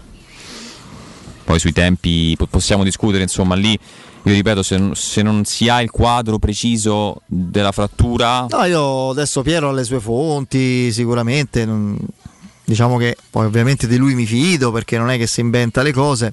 Bisogna capire anche che tipo di dolore. No, eh, eh, pa- ma- dolore, però anche se come credo è un discorso leggero che il giocatore nota perché ha una sensibilità e un umore adesso particolare che può essere saltuario eccetera è comunque la dimostrazione che si è sbagliato da parte sua la scelta Quella, quella senza dubbio. che è palese perché se tu stai dopo quasi 5 mesi perché il 21 di questo mese quindi fra una settimana saranno 5 mesi esatti da un infortunio che con l'operazione ne richiedeva 3 abbondanti per recuperare stai ancora che non puoi andare in gruppo e con i doloretti ogni tanto vuol dire che hai sbagliato clamorosamente poi Eh, lo se la Roma purtroppo- vuole Guainaldo, la Roma stessa con questo discorso prudenza, non acceleriamo, non bruciamo le tappe qui si sono ustionate le tappe si sono bruciate Vogliamo battere il record di tutti i tempi con sei mesi perché il 21 febbraio sarebbero sei, vediamo. Io invece mi aspetto che giochi titolare e stia già bene col Salisburgo, andata e ritorno, 16 Beh, febbraio. insomma, a metà febbraio è un altro mese ancora. Fra un altro mese, oh. Eh, ragazzi, di insomma, che lì- parliamo? Quindi lì veramente vorrebbe dire che ne è guarito se non, se non è pronto per... Sì, no, poi la Quindi- scelta dell'operazione è chiaro che avrebbe favorito dei tempi, dei tempi di recupero, però lì c'è stato il mondiale, non farlo, lì anche se operato non lo faceva e quindi a quel punto ha detto vabbè, non me opero. Dopo il break eh, leggiamo anche le parole di Italiano in conferenza stampa che non so se si è- si ha visto la Roma giudicata da quello che dice, scherzo. Eh, vabbè, lì sono le Vabbè, parole lì sono le classiche, classiche. parole. Bisogna stare Grandi attenti, complimenti. qua, in casa, sopra... no, in casa è un Pensa, macello. Pensa, partite in Italia- casa? Eh, in trasferta ero più tranquillo, in casa. Va bene, va bene, eh, poi magari le leggiamo. Intanto, eh, prima di fermarci, vi ricordo che con 100 punti vendita a Roma e nel Lazio, Eurosurgelati Italia è la catena di negozi che vi garantisce freschezza, qualità e assoluta convenienza. Eurosurgelati Italia vi offre prodotti surgelati di altissima qualità, dall'antipasto al dolce, primi piatti, sughi pronti, pizze, fritti sfiziosi, verdure, gelati e dolci. Molto apprezzati, prodotti di mare freschissimi, lavorati e surgelati già sul peschereccio. Eurosurgelati Italia, un trionfo di prelibatezze surgelate e soprattutto al 100% naturali. Andate su eurosurgelati.it, troverete il negozio più vicino a casa vostra. Andiamo in break a fra poco. Pubblicità. Il benessere ha origine da un materasso che fa la differenza. Showroom del materasso è la scelta giusta per la cura del riposo. A Roma da oltre 60 anni con lo storico negozio multimarca in Viale di Castel Porziano 434. Vieni a trovarci anche nei tre negozi Dorelan. Via Baldo degli Ubaldi 244, Via di Torrevecchia 148, Via Sant'Angela Merici 75. Info allo 06 50 98 094 o su showroomdelmaterasso.com. Al Parco delle Ginestre, a Ortiscalo, a pochi minuti da Roma, ti aspettano splendidi appartamenti panoramici immersi nel verde a partire da soli 33.600 euro. Informati allo 0761 40 17 54 o vai su parcodelleginestre.it. Parco delle Ginestre è una commercializzazione Gabetti Agenzia Orte in collaborazione con la Imperiale Real Estate, gruppo Coldwell Banker. Ehi, hai sentito che da Arte Arredamenti ci sono i saldi fino al 60% su tutta la merce in esposizione? Sì, saldi veri su cucine, armadi, letti, soggiorni, divani e tanto altro. Sconti extra anche su mobili di progettazione a misura. Corriamo subito da Arte. Arte a Roma lo trovi in Viale dei Colli Portuensi 500, Via di Torrevecchia 1035, Via Quirino Maiorana 154, Via Il Debrando della Giovanna 1, tredicesimo chilometro Aurelia, zona commerciale Massimina. E anche a Lissone, vicino Milano. Arte.it con l'H davanti. Approfitta dell'eco bonus sconto immediato in fattura del 65%. Climanet ti offre caldaia Vylant 24 kW a condensazione con crono termostato e kit protezione compreso IVA e installazione al prezzo di 995 euro in 24 rate a tasso zero e 7 anni di garanzia. Showroom a Roma in piazza Carnaro 28 e viale Marconi 312. Climanetonline.it.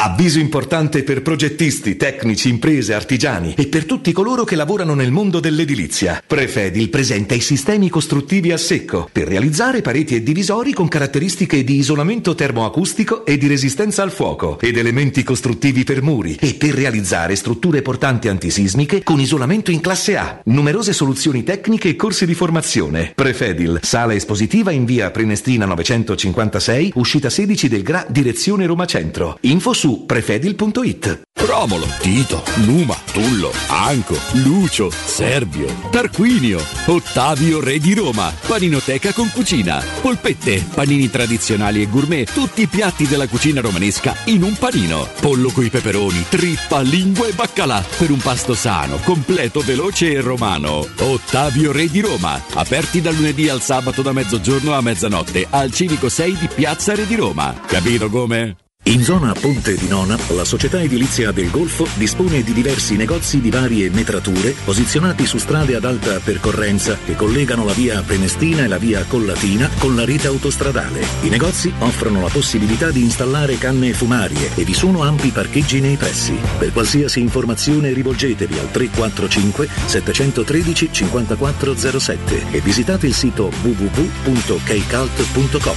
Edilizia del Golfo SRL è una società del gruppo Edoardo Caltagirone. Le chiavi della tua nuova casa senza costi di intermediazione.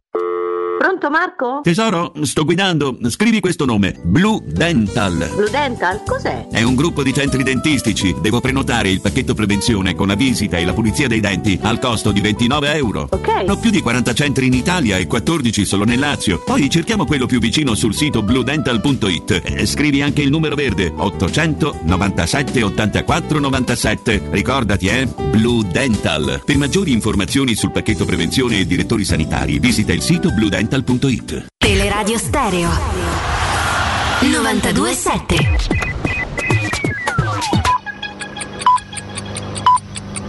Sono le 19 e un minuto. Teleradio Stereo 927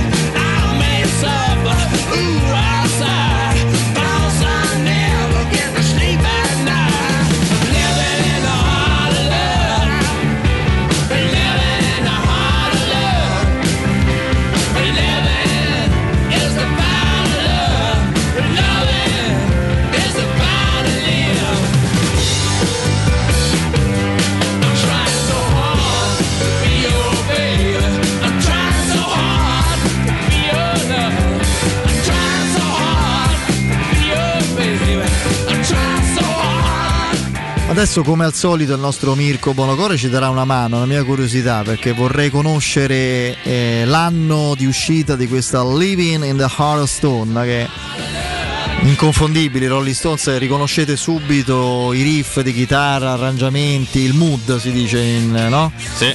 in chiave musicale la voce inconfondibile di dell'eterno ragazzo Beh, Mick Jagger. può sbagliare, dai. No, io veramente adesso cambia poco, adesso se è di due anni fa, 13, comunque è recente. Questo signore credo quest'anno compia 79 anni, se non mi sbaglio, devo andare a controllare la data di nascita. Ecco, io se penso alla leggenda del patto col diavolo, no? questa cosa che fa il patto col diavolo e ti dà il, la, non nel, magari nel, si dice nell'aspetto, ma in realtà come energie, come potenzialità nel tuo campo di, di, di giovanili, eccetera, pensa a lui. Perché questo ragazzi si muove ancora sul palco in una maniera. Un'energia clamorosa che veramente ti, ti conquista, è trascinante sono dell'anno a guardarlo. Scorso, dell'anno scorso, io adesso voglio vedere Mick eccolo Jagger. lì, eccolo lì, eccolo lì. Eccolo lì, eccolo qui, vediamo 80 anni a luglio compirà. Quindi ho pure torto un anno, altro che è del sì. Del 43 album pubblicati come se 72 ragazzi che l'ha fatto? Di cui, di cui 40 cioè, in studio. ha iniziato se avesse fatto una... sì sì incredibile. Vabbè. La canzone ah ok è una cover rifatta lo scorso anno è dell'età di Lucio Dalla del compianto Lucio Dalla che era del 43 infatti c'era la storica canzone no? di, di Lucio Dalla 4 marzo, eh, 4 marzo del 40, 1943, solo che Lucio eh, purtroppo non è più fra noi. Questo signore eh. è vero eccola che c'ha, eccola qua, è vero che c'ha una faccia che mi sembra lui, anche lui eppure il suo sodale eh, Keith Richards con cui si dice non, spesso non si parlino eccetera ma in, sul palco hanno un'intesa incredibile sia l'uno che l'altro hanno una faccia mi sembra sai la carta della pizza quando la accartosci no? dopo la, la rimetti la stendi vedi oddio però, che è successo la vedi vero. tutta piena hanno, però, però è veramente incredibile e straordinario vabbè andiamo a leggere la conferenza poi tu mi commenterai eh? tanto era iniziata Lecce Milan 2-0 è iniziata la ripresa. Mi commenterai le parole di Vincenzo Italiano. Sarà la prima nostra trasferta contro una grande squadra. L'hanno giocato sempre in casa eh, i confronti. Fiorentina Inter, Fiorentina Napoli, Fiorentina Lazio anche che hanno perso 4 1 e con la Juve? Milan non ricordo. Fiorentina Juve 1 1 e mi sa pure con il Milan, sì. Ah sì, è la, prima, è la prima trasferta di un certo peso della Fiorentina intanto ho fatto bene l'intervallo a Lecce, si è riposato, insomma, sì, è ripartito sono ripartiti alla grande come alla grande, tempo. subito un angolo dopo nemmeno due minuti. E, ehm, in uno stadio che trascina i propri calciatori e il proprio allenatore. Sì, dai. È vero, questo sì. Su questo, questo ha, ragione. Fino Ma lui, qui, per esempio, se ti ricordi, lui lo scorso anno, lo scorso campionato, venne a vedere eh, Roma-Leicester perché tre giorni dopo c'era Fiorentina-Roma e sì, parlando della non partita, era in condizione di stare in, quasi in piedi in quella, in Firenze, no, ma anche mentalmente ci sì, pensava. Cioè, quello, il, discorso, discorso, era quello. Ma, ma lui, mh, alla vigilia di Fiorentina Roma, parlò di, di, quello stadio che ha detto è una squadra che in questo ambiente è stata letteralmente trascinata da uno stadio incredibile.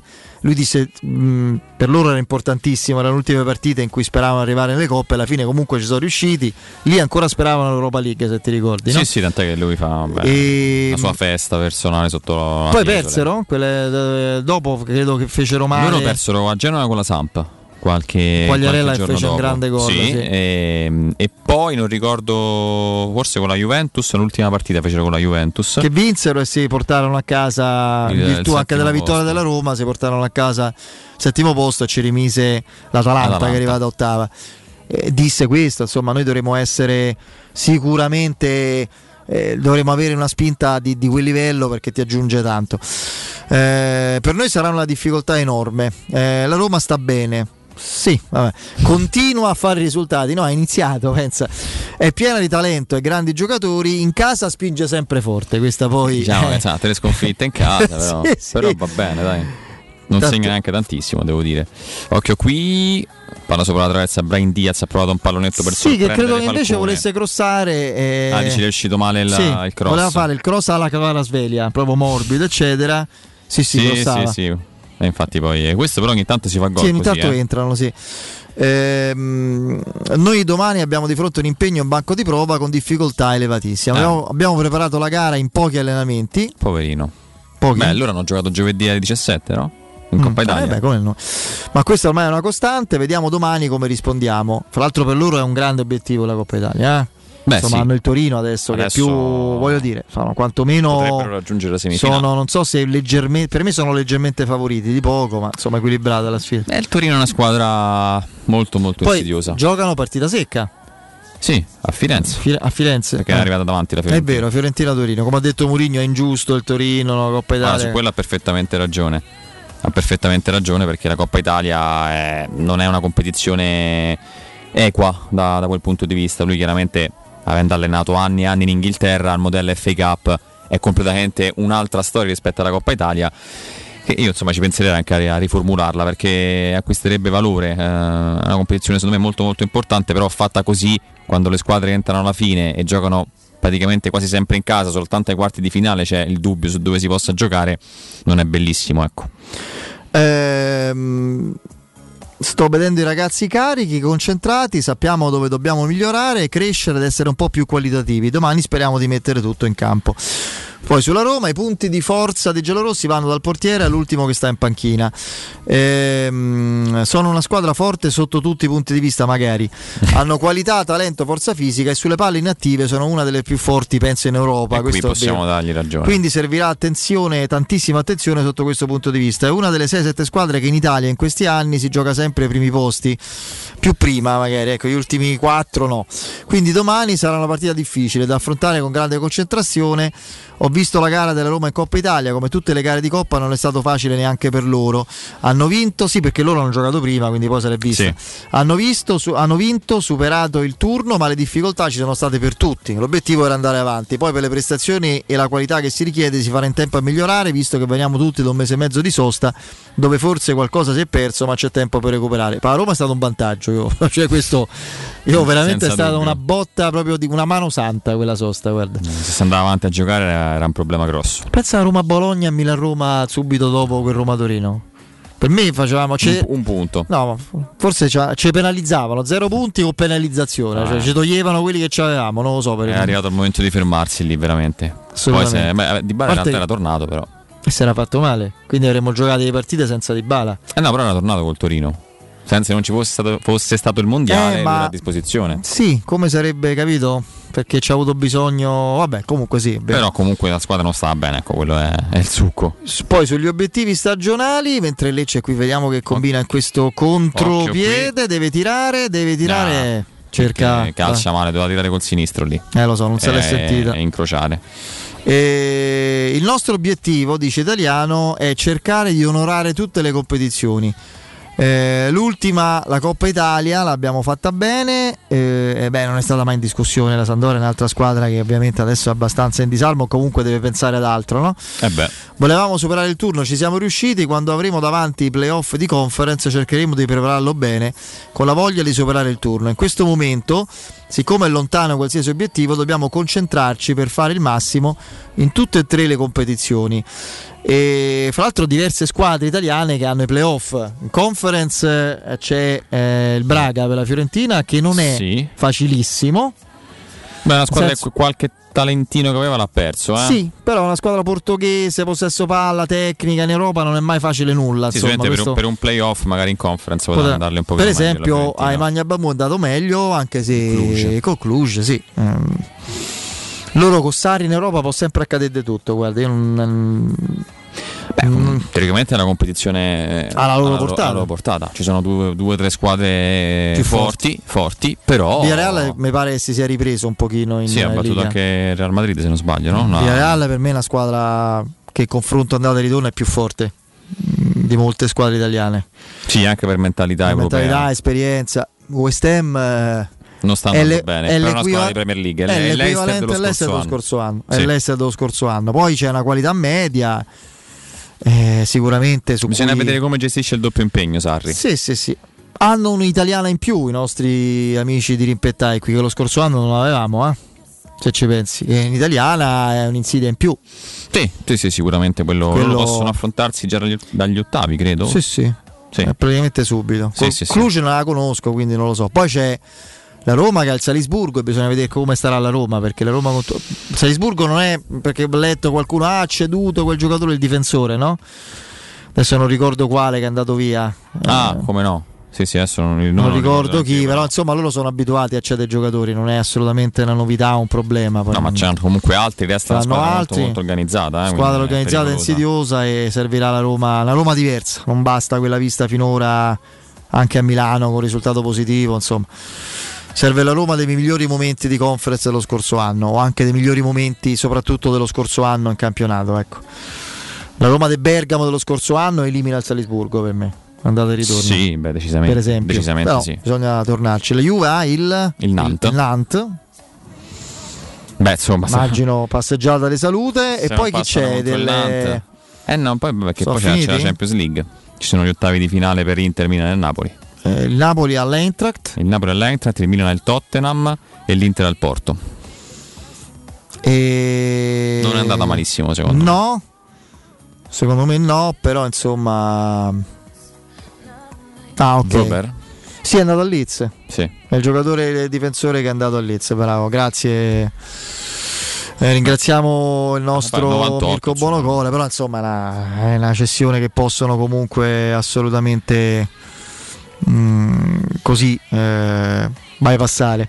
E, cercheremo di preparare bene il playoff di conference con la voglia di superare il turno. In questo momento è lontano qualsiasi obiettivo, quindi concentriamoci per fare il massimo in tutte le competizioni. Convocati l'italiano come era.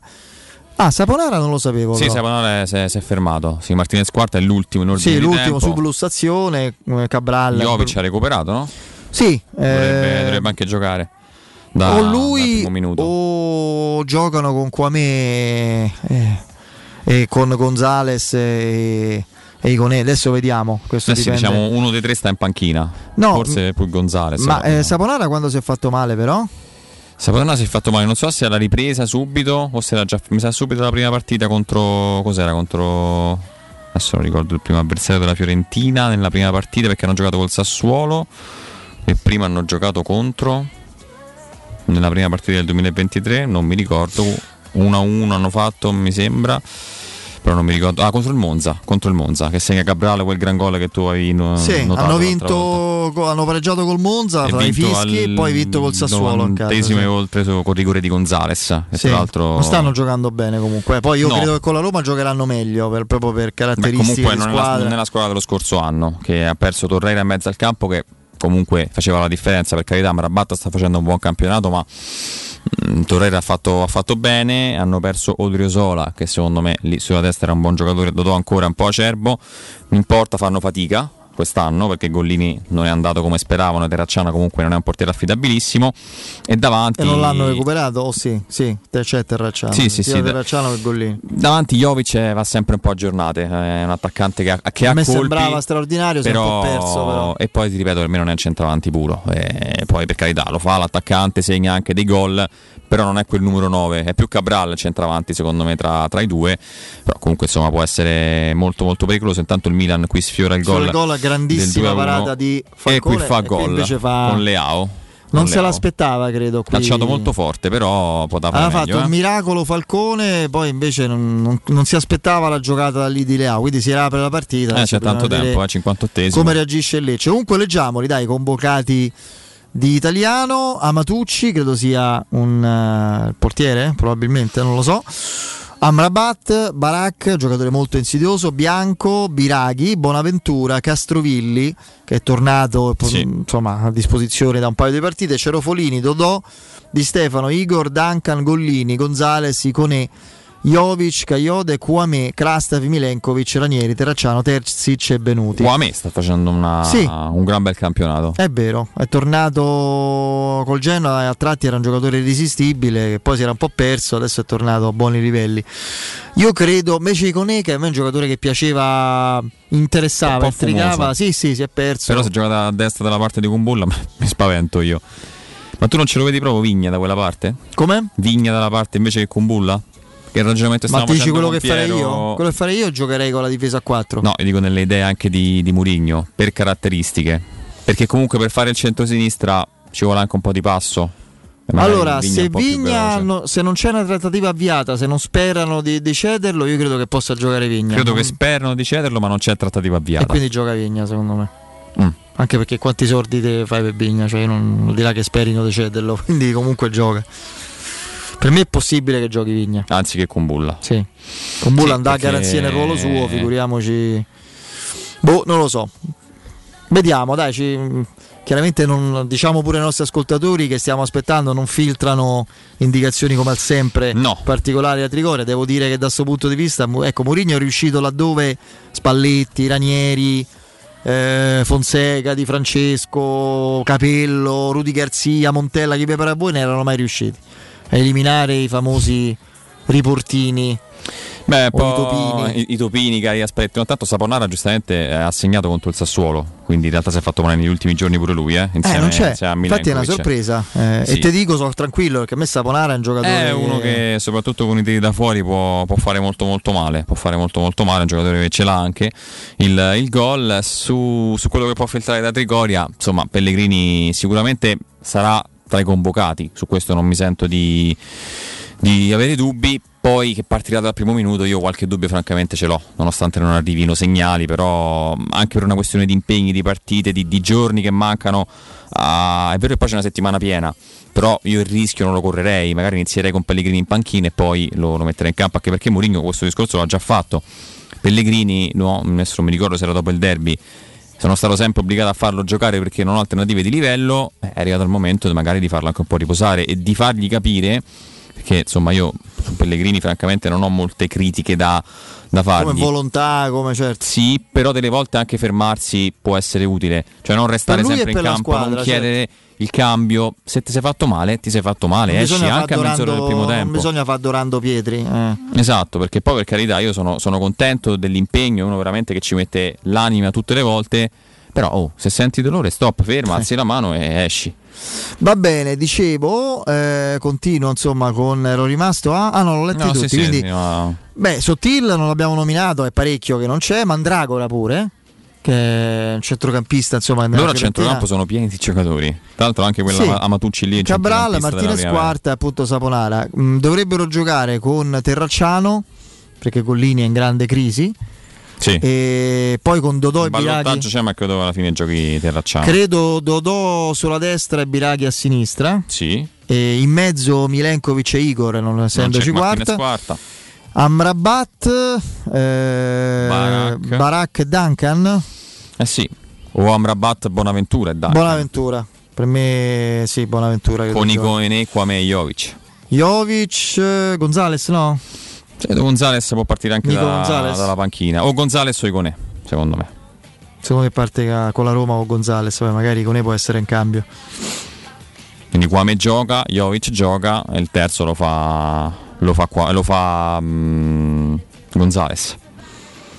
Che sì. secondo me è il più pericoloso come, come caratteristiche tra, tra gli attaccanti della Fiorentina. Gonzales è un giocatore di notevole livello anche internazionale, insomma, Beh, vale, anche, poco, eh. vale, anche, in più della, dell'attuale dimensione della Fiorentina, no? considerando che è un nazionale comunque della squadra campione del mondo, eccetera. Devo dire che non ha fatto complessivamente quello che mi aspettavo, anche per carità di Dio, diversi problemi fisici ha avuto. Eh? Sì, tant'è che salta anche il mondiale lui, no? Per, uh, per problemi fisici adesso Sentivo qualche giorno fa anche l'interesse del, dell'Eister per, per Gonzales, che può essere un profilo da Premier League, anche per, per il tipo di caratteristiche che mette in campo, la tigna che ha. Sicuramente un attaccante molto molto interessante. Forse non è partito dall'inizio nelle ultime partite perché rientrava dall'infortunio. Sosta, infortunio, magari si è un po' tenuto. Domani potrebbe essere anche il giorno giusto per per farlo iniziare la partita dal primo minuto. Tornando sul mercato, che per la Roma, insomma, attualmente. A proposito di mercato, Solbakken Proprio Solba- non, non lo consideriamo eh, minimamente. Cioè non... Credo che se il risultato fosse stato un po' più largo avrebbe, avrebbe esordito giovedì. Solo che con l'1-0 Mourinho non se l'è sentito e fa il cambio conservativo e mette Tajirovic. Se stava a 2-0 secondo me Solbakken entrava e domani può essere una carta davanti. Se, eh, io sono, co- io sono costretto, sono costretto a, a argomentare eh, la mia idea con una cattiveria non voglio essere pesante con Zagnolo, perché se Zagnolo sta così e replica, va in onda l'ennesima replica del triste film che stiamo vedendo da, da tempo, può essere Solbakken, che poi ormai sono due settimane piene che si allena col dal gruppo. Primo gennaio. Dal primo gennaio, eh, insomma oggi è, è 13, no? 14, Anzi 14, sono più o meno una decina di allenamenti col gruppo. Può non essere pronto a fare mezz'ora? Ma certo che è pronto. Assolutamente Quindi, sì, per questo visto dico, che gioca quelle caratteristiche che ha, carta. gioca in, quella, in, quel ruolo e in quella zona di campo. È una carta perché se la Roma parte con Zagnolo, Dybala ed Abram, eh, il primo cambio davanti è Solbakken dei trequartisti. Intanto non... c'è Orsato che sta veramente arbitrando a senso unico questo secondo tempo. La prima veramente c'è stato un triplo fallo, non ne ha fischiato uno. Non so chi fosse, se, quale giocatore, forse Strefezza, che era circondato da due, da tre. Di solito fai mezzo fallo, tre quarti di fallo, un quarto di fallo, alla fine uno fischi. No, l'hanno niente. Invece niente, sì. è andato si, adesso ammunizione per un fallo al centrocampo, veramente. Invece chiudo il discorso mercato in uscita, abbiamo detto di Kasdorp, per me al di là di fantasiose indiscrezioni non c'è nulla eh, al momento pure Vigna, insomma, quella, il discorso del Betis, io penso che guardino bene, invece adesso è, una volta si diceva le cassette, oggi le immagini i video, penso che possano andare da qualche altra parte piuttosto che prende Vigna onestamente, non lo so da cosa siano stati conquistati. E Bova è tolto dal mercato in questo momento perché non c'è ancora la possibilità è, legata a Frattesi. Mm, sì, chiaramente sì, se la Roma non può Frattesi, forzare su quindi Frattesi. rimane su Bove poi per carità Guenaldo vediamo quando torna. C'è il discorso Shomurodov eh, il discorso Shomurodov e Clivert è, è, lo stesso di quest'estate quando la trattativa era con il Bologna anziché con il Torino. Si parla di avvicinamenti di qua e di là. La Roma vuole vendere il calciatore, quindi prestito non con diritto ma con obbligo di riscatto. Il Torino non vuole comprare Shomurodov ma lo vuole in prestito e non c'è accordo. Tanto punizione dal limite per il Lecce che sembrava potesse essere anche calcio di rigore, ma in realtà credo che il fallo sia venuto fuori giallo per Calabria. Beh, eventualmente sì, c'è, c'è il, controllo VAR, VAR quindi... sicuramente lui cade dentro l'area. Io però... penso che per come ti ho detto di Orsato pensavo andasse a Moni per simulazione, Beh, perché oddio, non mi insomma... sembrava, vediamo un po', qui intanto qui brutta giocata di Tomori, credo, se, se non sbaglio perde un pallone, no, fuori, fallo fuori, nettamente fuori, fuori, poi lui si, si, catapulta dentro l'area, comunque è dal limite. Eh, No, no, chi è mm, Dest? Chi è che fa quella giocata assurda del tentativo di tacco in uscita? Il Gallo riprende palla, forse Messias. Sì, forse Messias. Fai una cosa, io lì allenatore entro in campo e te meno. Cioè lui cerca. Ti tolgo. No, stai sulla, a ridosso del pressato. Faccia verso la porta tua, spalla verso la metà campo opposta, cerchi l'uscita con il tacco? Ma sei matto? Cioè lì poi c'è stato. Follia. Il fallo è stato, diciamo sacrosanto perché ma poteva essere rigore, poteva andare a porta, una follia vera. E, vabbè, insomma, vediamo questa punizione, poi magari ci fermiamo l'ultima volta eh, per questa oggi. è una punizione interessante, la Vogliamo seguirla? È, è insidiosa. Mirko,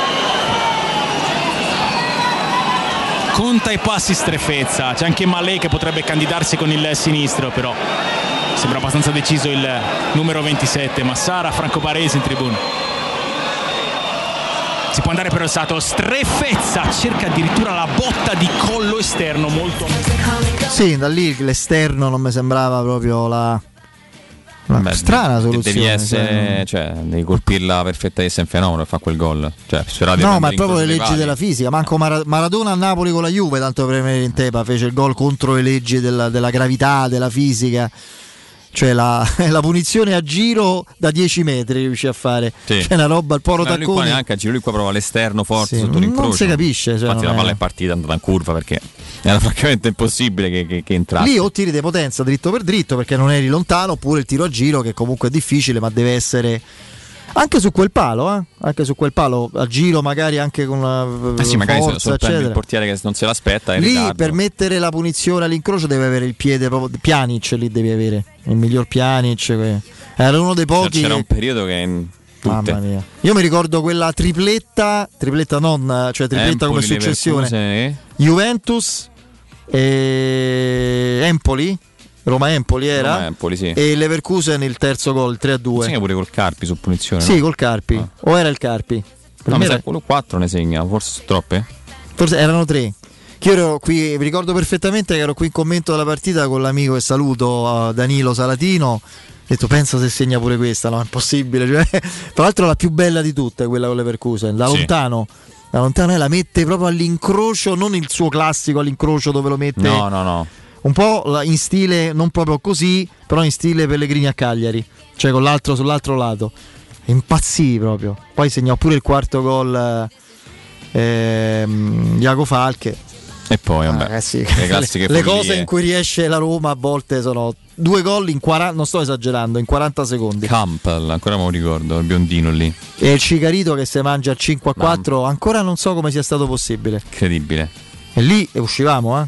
Eh sì. Perché con la sconfitta. Eh, il girone... girone poi vinciamo con uh, 2-0 Leverkusen 2-2. Poi tu lo passi con 6 punti se non sbaglio. Sì, col, col Bate Borisov che Scesni fa qua la parata. Una cosa abominevole. O 5 punti addirittura. Eh, no, quello... tu, tu vinci solo con Leverkusen in casa, pareggi col Barcellona, quindi 4, pareggi in casa col Fai Bate. quella figura ridicola col 6 no, punti. punti. Perché te, Leverkusen 4 punti e due pareggi, sì sì, ecco che il Milan segna, sì, 2 a 2. Vediamo Occhio un po'. però, credo che sia buono. Calabria? Calabria eh, 2 sì. a 2. Sì, no, sì, ho visto sì. l'orsato un po'. Eh no, invece è buono. Che tentennava. 20 minuti più recupero è, è lunga, è lunga, è lunga. Eh, ma lì ci si vedeva che ha perso una grande occasione. Il primo tempo poteva farne 3 o 4 di gol. Adesso rivediamo. Cross in mezzo. Sì, tutto buono. Sponda e gol. Tutto gol, buono. Allora, allora. Eh, per il vostro ufficio, per la vostra azienda, scegliete Enjoymatic, installazione di distributori automatici di ultima generazione di caffè, bevande calde, fredde, snack, dispenser di acqua eh, naturale e frizzante per ridurre l'utilizzo di plastica, il tutto incomodato d'uso gratuito. Enjoymatic, Enjoy Life. Formazioni al 392 50 49 213, ripeto 392 50 49 213. Il sito enjoymatic.it. Andiamo in break pubblicità. Nel cuore dei Parioli, uno dei quartieri più esclusivi ed eleganti della capitale, la società Mnemosine dispone di un edificio di pregio con ampia scelta di appartamenti e uffici di vari tagli, tutti rifinitissimi e perfettamente ristrutturati, dotati di impianti autonomi di acqua calda e riscaldamento, pannelli solari e fotovoltaico. La posizione è strategica, il prestigio e la cura dei dettagli fanno di questo edificio un ottimo investimento. Per qualsiasi informazione rivolgetevi al 345 713 5407 e visitate il sito www.kcalc Calt.com. Mnemosine SRL è una società del gruppo Edoardo Caltagirone. La tua casa senza costi di intermediazione.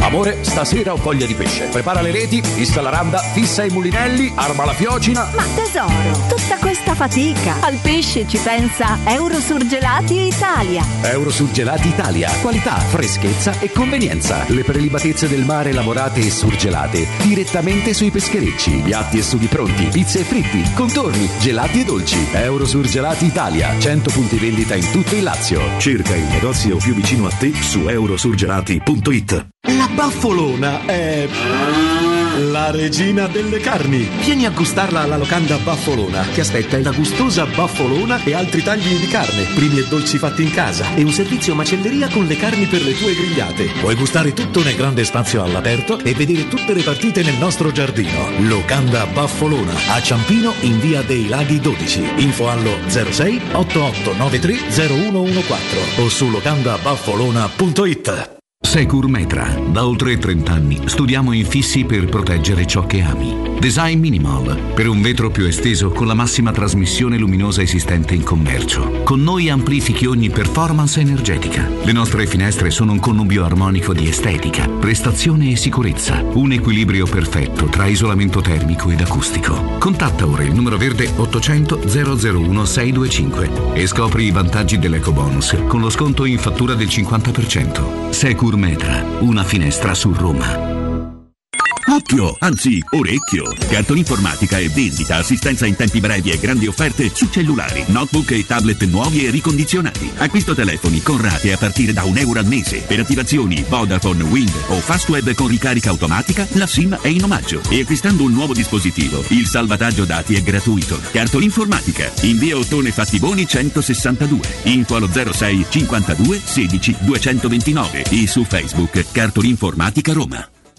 Finalmente da oggi tornano gli incentivi statali da Valentino concessionaria Volkswagen. App, Polo, Taigo, T-Cross, T-Rock, Golf e Tiguan oggi in pronta consegna con gli straordinari vantaggi degli incentivi statali con rottamazione. Ma attenzione, i fondi sono destinati a durare pochi giorni. Non farteli sfuggire. Vieni oggi stesso da Valentino. Valentino concessionaria Volkswagen. Aperti 7 giorni su 7. In via Tiburtina 1097, via Tuscolana 1233 e da lunedì al sabato anche in via Giovanni Paisiello e largo Rodolfo Lanciani. Valentino automobili.it Devo vendere casa, ma sono stanco dei tempi biblici delle agenzie. Affidati a Compro Appartamenti. Ho venduto con loro la mia casa in meno di un mese. Compro Appartamenti è un'azienda leader nel settore immobiliare. Acquista direttamente qualsiasi tipo di immobile, anche se pignorato, ipotecato, locato o in nuda proprietà, garantendoti una liquidità immediata in tempi brevissimi. Compro Appartamenti. Vendere la tua casa non è mai stato così veloce e conveniente. Chiama 338 11 45 032 o info chiocciola comproappartamenti.eu.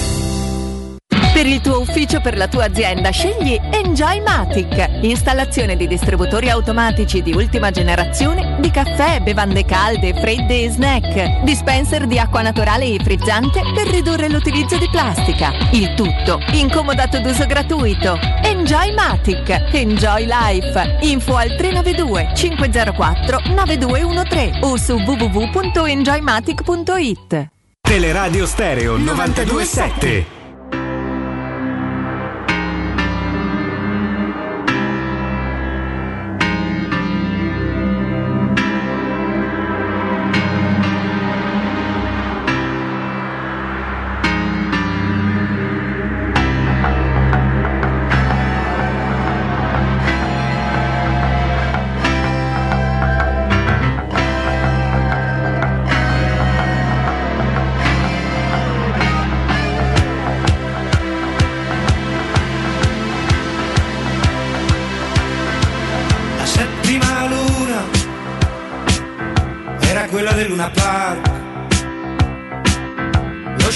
Si aggirava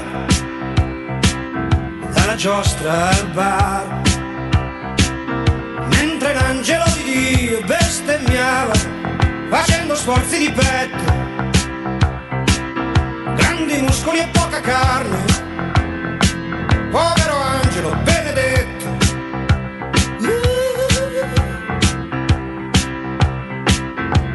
La sesta luna era il cuore di un disgraziato.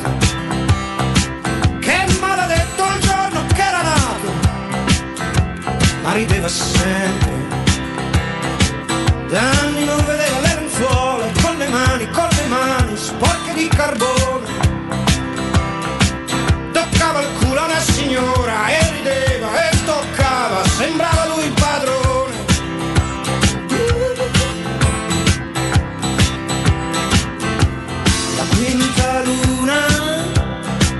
fece paura a tutti. Era la testa di un signore che con la morte vicino giocava a biliardini.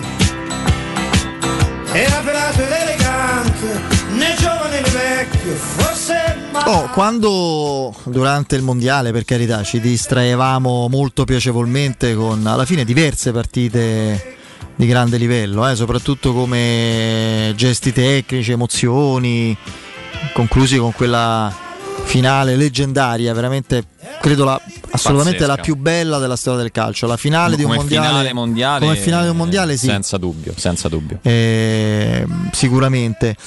Mm, E beh, insomma, i nostri discorsi in chiave Roma, che non ci hanno comunque mai lasciato, mai abbandonato, quando facevamo un po' la conta delle nostre varie inquietudini, che non erano solo nostre, dei- de- de- delle incognite, eccetera, oltre a come la Roma aveva salutato il 2022 calcistico con l'immagine di assoluta povertà tecnica oltre che di risultati, i silenzi mugugni di Mourinho, ma diciamo pure l'andamento delle prime amichevoli che per chi l'ha vista erano una roba per carità, sempre amichevoli, io ripeto sempre, le amichevoli sono inutili quando sono vinte bene diventano dannose, quindi figuriamoci. Però al di là del risultato era vedere una squadra che non riusciva nemmeno a passarsi il pallone, no? Sì. In- soprattutto in Giappone. E c'erano, ricordo anche, non polemica, però c'erano molte perplessità sulla scelta Ecco il palo, palo clamoroso, uh, mamma mia, poi salvataggio sulla, sulla linea, linea, tutto buono fra l'altro. Sì, in questo momento il Lecce è sparito dal campo, cioè, no, era fuori gioco invece. Era fuori gioco, era fuori gioco. 78 Meglio per il Milan perché è un palo incredibile proprio del palo interno fra l'altro, quindi sì, sì, era fuori gioco netto. Di Messias. Di Messias. Il mancino qui siamo mangia, eh? Sì. Se fosse stato buono sarebbe stato un gol, gol clamoroso mangiato, di buon per lui. E mm, quindi eh, c'era no, pure quella perplessità sul fatto che la Roma sembrava avere aveva più giorni di riposo rispetto ad altre, no? considerando sì, il fatto di dover... c'è stata la tournée in Giappone a, me- a metà praticamente del percorso sì, e quindi era... poi altri giorni di vacanza. Che è stato un viaggio solo a scopi commerciali, poi la reazione di Murigno la conosciamo dal suo editoriale di allora sul Corriere dello Sport, in cui si è parlato no, della proprietà che pensa a fare, a costruire alberghi, poi la squadra è quella, io mangio letame, non disse proprio così. E quindi c'erano, però oltre a questo le nostre preoccupazioni erano legate al calendario, no? Sì, all'inizio, che si diceva, al mese di gennaio più che altro. Si diceva, eh, ed è corretto, insomma, eh, Bologna che comunque era, aveva finito bene, eh, assolutamente, insomma il Bologna di Tiago Motta la, la stagione calcistica dell'anno solare precedente poi Milan a Milano, e in quel momento non sembrava sì, un match. Quel Bologna anche incognita comunque della prima giornata, lì ti, ti tieni comunque sì, no, una la Coppa Italia iniziale. da vincere, e poi comunque si proseguiva con la Fiorentina, Spezia, si concludeva col Napoli. Metà di questo percorso proibitivo è stato passato molto bene dobbiamo dirlo perché contano i risultati. Beh, quattro punti tra Bologna e San Siro sono, più, sono un gran avremmo firmato tutti, e il passaggio del turno. Passaggio del turno senza supplementari, 90 minuti sì. tranquilli. Vediamo, ecco perché è importantissima Roma-Fiorentina, sarebbe un bel test di maturità superato. Poi è chiaro, eh, Spezia-Roma devi fare i tre punti eh, per andare più sereno a Napoli dove non sei favorito in campionato per niente. Eh, lì, lì è proibitivo. Il doppio impegno è, è, è carico di incognite. Sì. Conta tanto perché bisogna capire Pure per intanto, loro, eh? intanto il Napoli con quale distacco arriva? Loro cosa, cosa hanno la prossima giornata? Loro? A Salerno vanno. Campionato a Salerno. Trasferta non facile sulla carta, però in questo momento non c'è partita. Ma sai, non c'è partita del Napoli con nessuno. Esatto, momento, esatto. Cioè... E quindi potrebbero tranquillamente. Manco Napoli-Roma è una partita, vedendo la Roma ultimamente e il Napoli, però poi Vabbè, 90 minuti hanno, hanno, perso con l'Inter che sì. non è che ha fatto molto meglio della Roma, quindi insomma, secondo me può esserci. Però ecco, possono tranquillamente mantenere questo vantaggio che hanno. Pensa che la Sandoria finché era stata in 11 ha creato eh, con eh, con il Napoli. Sì, sì, ma loro comunque qualcosa hanno rischiato, però poi chiaramente più... con l'espulsione. Sì, poi lì è stata chiaramente un, una, una, marcia trionfale quella partita lì. No, questo per dire che dopo, dopo il Napoli, però, ecco che eh, se è coerente parlare in un senso di, di, calendario, è coerente pure farlo dopo. Posso farlo perché non c'è Piero esatto, Torri. infatti stavo per dire, facciamolo oggi perché poi da, che da Piero non c'è dopo l'eventuale quarto con il Napoli, a me ragazzi, io penso, la Cremonese si presenta? Secondo me si dimenticano, detto vabbè date certe fanno... Ah, non siamo andati a Napoli. No, secondo me no, chiamano Fonseca, nel no. senso fanno fare un po' dei cambi subito. La, la, mezza dozzina dei cambi, così se levano il pensiero subito. Si può fare supplementare il sesto cambio, quindi Sì, è stato rivoluzionario. Il problema è che lì no, e qualcuno doveva saperlo. Ecco. No, ma lì poi eh. si fece notare, però poi andava bene così. Pellegrini andò a dire: sesto. Siamo sicuri tutto a posto? Sì. Tutto a posto. Uh, come si chiamava? Gomba. Gombar Gianluca. Gianluca, Gianluca. Gianluca il sesto. Gianluca il sesto. In questa conversazione c'era un Fonseca un po' confuso. Sì, sì, sì. Bella serata quella, devo dire. Poi pochi giorni da quel derby, trionfo. Eh sì, purtroppo sì. Infatti lì poi si ruppe tutto. Po- poi lì c'è fu Roma Spezia con il 3-1, 3-3 in 20 minuti, pure eh, lì. Uno dei pochissimi errori clamorosi di Smalling in una partita che io ricordi quel sì, liscio clamoroso liscio. che poi apre la porta a Io Verde che fa 3 a 3. Mi sono sentito morire. Infatti, poi ho risultato. Attenzione a Lecce. Go! No, mamma mia, quasi autogol. Pensavo che stesse entrando. Stava entrando. Cioè, ha cambiato la traiettoria del pallone. Non, Incredibile. Non so Vorrei rivedere il replay perché non ho capito come il pallone Tanto sia, grande giocata sia di... uscito. Lo sono perso. Qui, eh, gira proprio, vedi? Il cross in mezzo, esce Tatarusano che colpisce Tomori e la palla poi non... non Vabbè, entra. lascia, lascia, che tanto adesso c'è l'angolo. Adesso ormai. Eh sì, Tatarusano è una cosa simile a Nesta Negro che noi ricordiamo con. Stava per fare con grandissimo. Questo corner per il Lecce, occhio qui, palla che passa, controllo col petto sinistro in porta, deviazione non credo con no, il braccio, ancora nulla. corner, ah, però no. adesso si raffaccia il Lecce, eh? 84esimo in corso. Quindi, dicevo, dopo l'eventuale partita di Coppa Italia con il Napoli, ragazzi, è inutile che ci raccontiamo storie. Eh, Roma-Empoli, 4 febbraio. Lecce-Roma, 11 febbraio. Salisburgo-Roma, il giovedì 16. Roma-Verona, 19 febbraio. Roma-Salisburgo, ritorno sempre il 23 alle 21. Cremonese-Roma, adesso magari sarà una Cremonese diversa, quella di, di Ballardini. So chi, di Ballardini se sarà lui. Ancora Lecce. Giocala. Eh, eh. qui strefezza calcio centrale. Secondo me se la passava. Meglio. Sì, può essere. Cremonese Roma eh, il 28 febbraio. E poi, e poi si arriva il 5 doppia, marzo. 5 marzo comunque doppietta in casa. Roma Juventus e Roma Sassuolo il 12. E poi prima del derby. derby. E poi lì c'è la, la poi sosta. Roma San, poi la sosta, poi torni con la Samp che sarà quasi in B, credo. Torino-Roma. Insomma, voglio dire, il calendario dopo questo inizio tosto per me dà una mano alla Roma. Cioè non Ovvio, sì, sì, una mano dopo aver giocato Infatti certe partite. La preoccupazione era relativa al mese di gennaio perché iniziavi con tra l'altro le partite ravvicinate e con Bologna quell'immagine e di Roma che... e con quell'immagine della benedetta sosta e non mai frase fu più azzeccata da, da parte tua in quella triste giornata di metà novembre. Dovevi andare a San Siro, poi sai che è il Napoli a fine, a fine mese e comunque di lì a poco anche il quarto di Coppa Italia, quindi era quello un po' che preoccupava. E comunque anche la gara di domani le sue insidie nasconde, eh, per carità, giochiamo in casa, la Fiorentina non è quella dello scorso anno, sta a metà classifica. Ha qualche assenza importante. Qualche assenza importante, però resta una squadra insidiosa. Oddio, eh, Martinez quarta, stavo pensando alla fine, sai che con Milenkovic... Eh... Scusa un attimo, ma qui cos'è? Ah, il fallo. Questa è l'occasione di... Eh. No, questo credo sia... Sul colpo di testa di quanto tempo fa però? Il tocco di mano di Calabria realtà prima ha toccato forse il ginocchio. Questa era l'occasione di prima con Falcone che anticipa Orighi. Eh, bravo Falcone pure qui, eh. Intanto ci stanno facendo vedere tutti questi replay, ma non credo che stiano prendendo provvedimenti dal, dal bar. No, credo che si giochi normalmente. Qui c'è un fallo a centrocampo. No, al limite dell'area di rigore su, su Bennaser. No, fallo di Bennaser. E Bennaser ammonito sì. quindi calcio di punizione per il Lecce. Partita che sta diventando anche piuttosto non scorretta, ma abbastanza dura, scorbutica. Eh? Quando c'è la stanchezza. adesso va... il Lecce aumenta anche un po' l'intensità si va fuori tempo. Sì, ha capito che l'avrebbe persa la partita se avesse continuato così. Sta attingendo a tutte le energie a disposizione. Diciamo che sono pure entrati. 4 minuti più recupero alla fine. Eh? Sono pure entrati giocatori nuovi. Insomma, facciamo un po' il punto della situazione su vari campi di vari campionati, compresa magari la Serie B. Oggi il Frosinone ah. ha vinto e ha messo 6 punti di distacco rispetto sì. alla seconda, che è la eh, Regina che perde in casa. Ne siamo felici per il nostro Daniele De Rossi. Determinante in Premier League perché oggi ha perso il City e domani c'è una partita molto molto complicata per, uh, per, l'Arsenal che gioca sul campo del Tottenham, il derby del nord di Londra. Se l'Arsenal dovesse vincere riallunga sul City e va più 8 se non sbaglio, mm. eh, diventerebbe un bel distacco. Eh? Guarda, tu sei bravo caro Mirko, quindi adesso mandiamo la versione originale di London Calling dei ma, Clash. Ma? Poi dopo mi metti quella di Bruce. In chiusura? Trovi, in chiusura, da, se non l'hai mai sentita, sentitela che...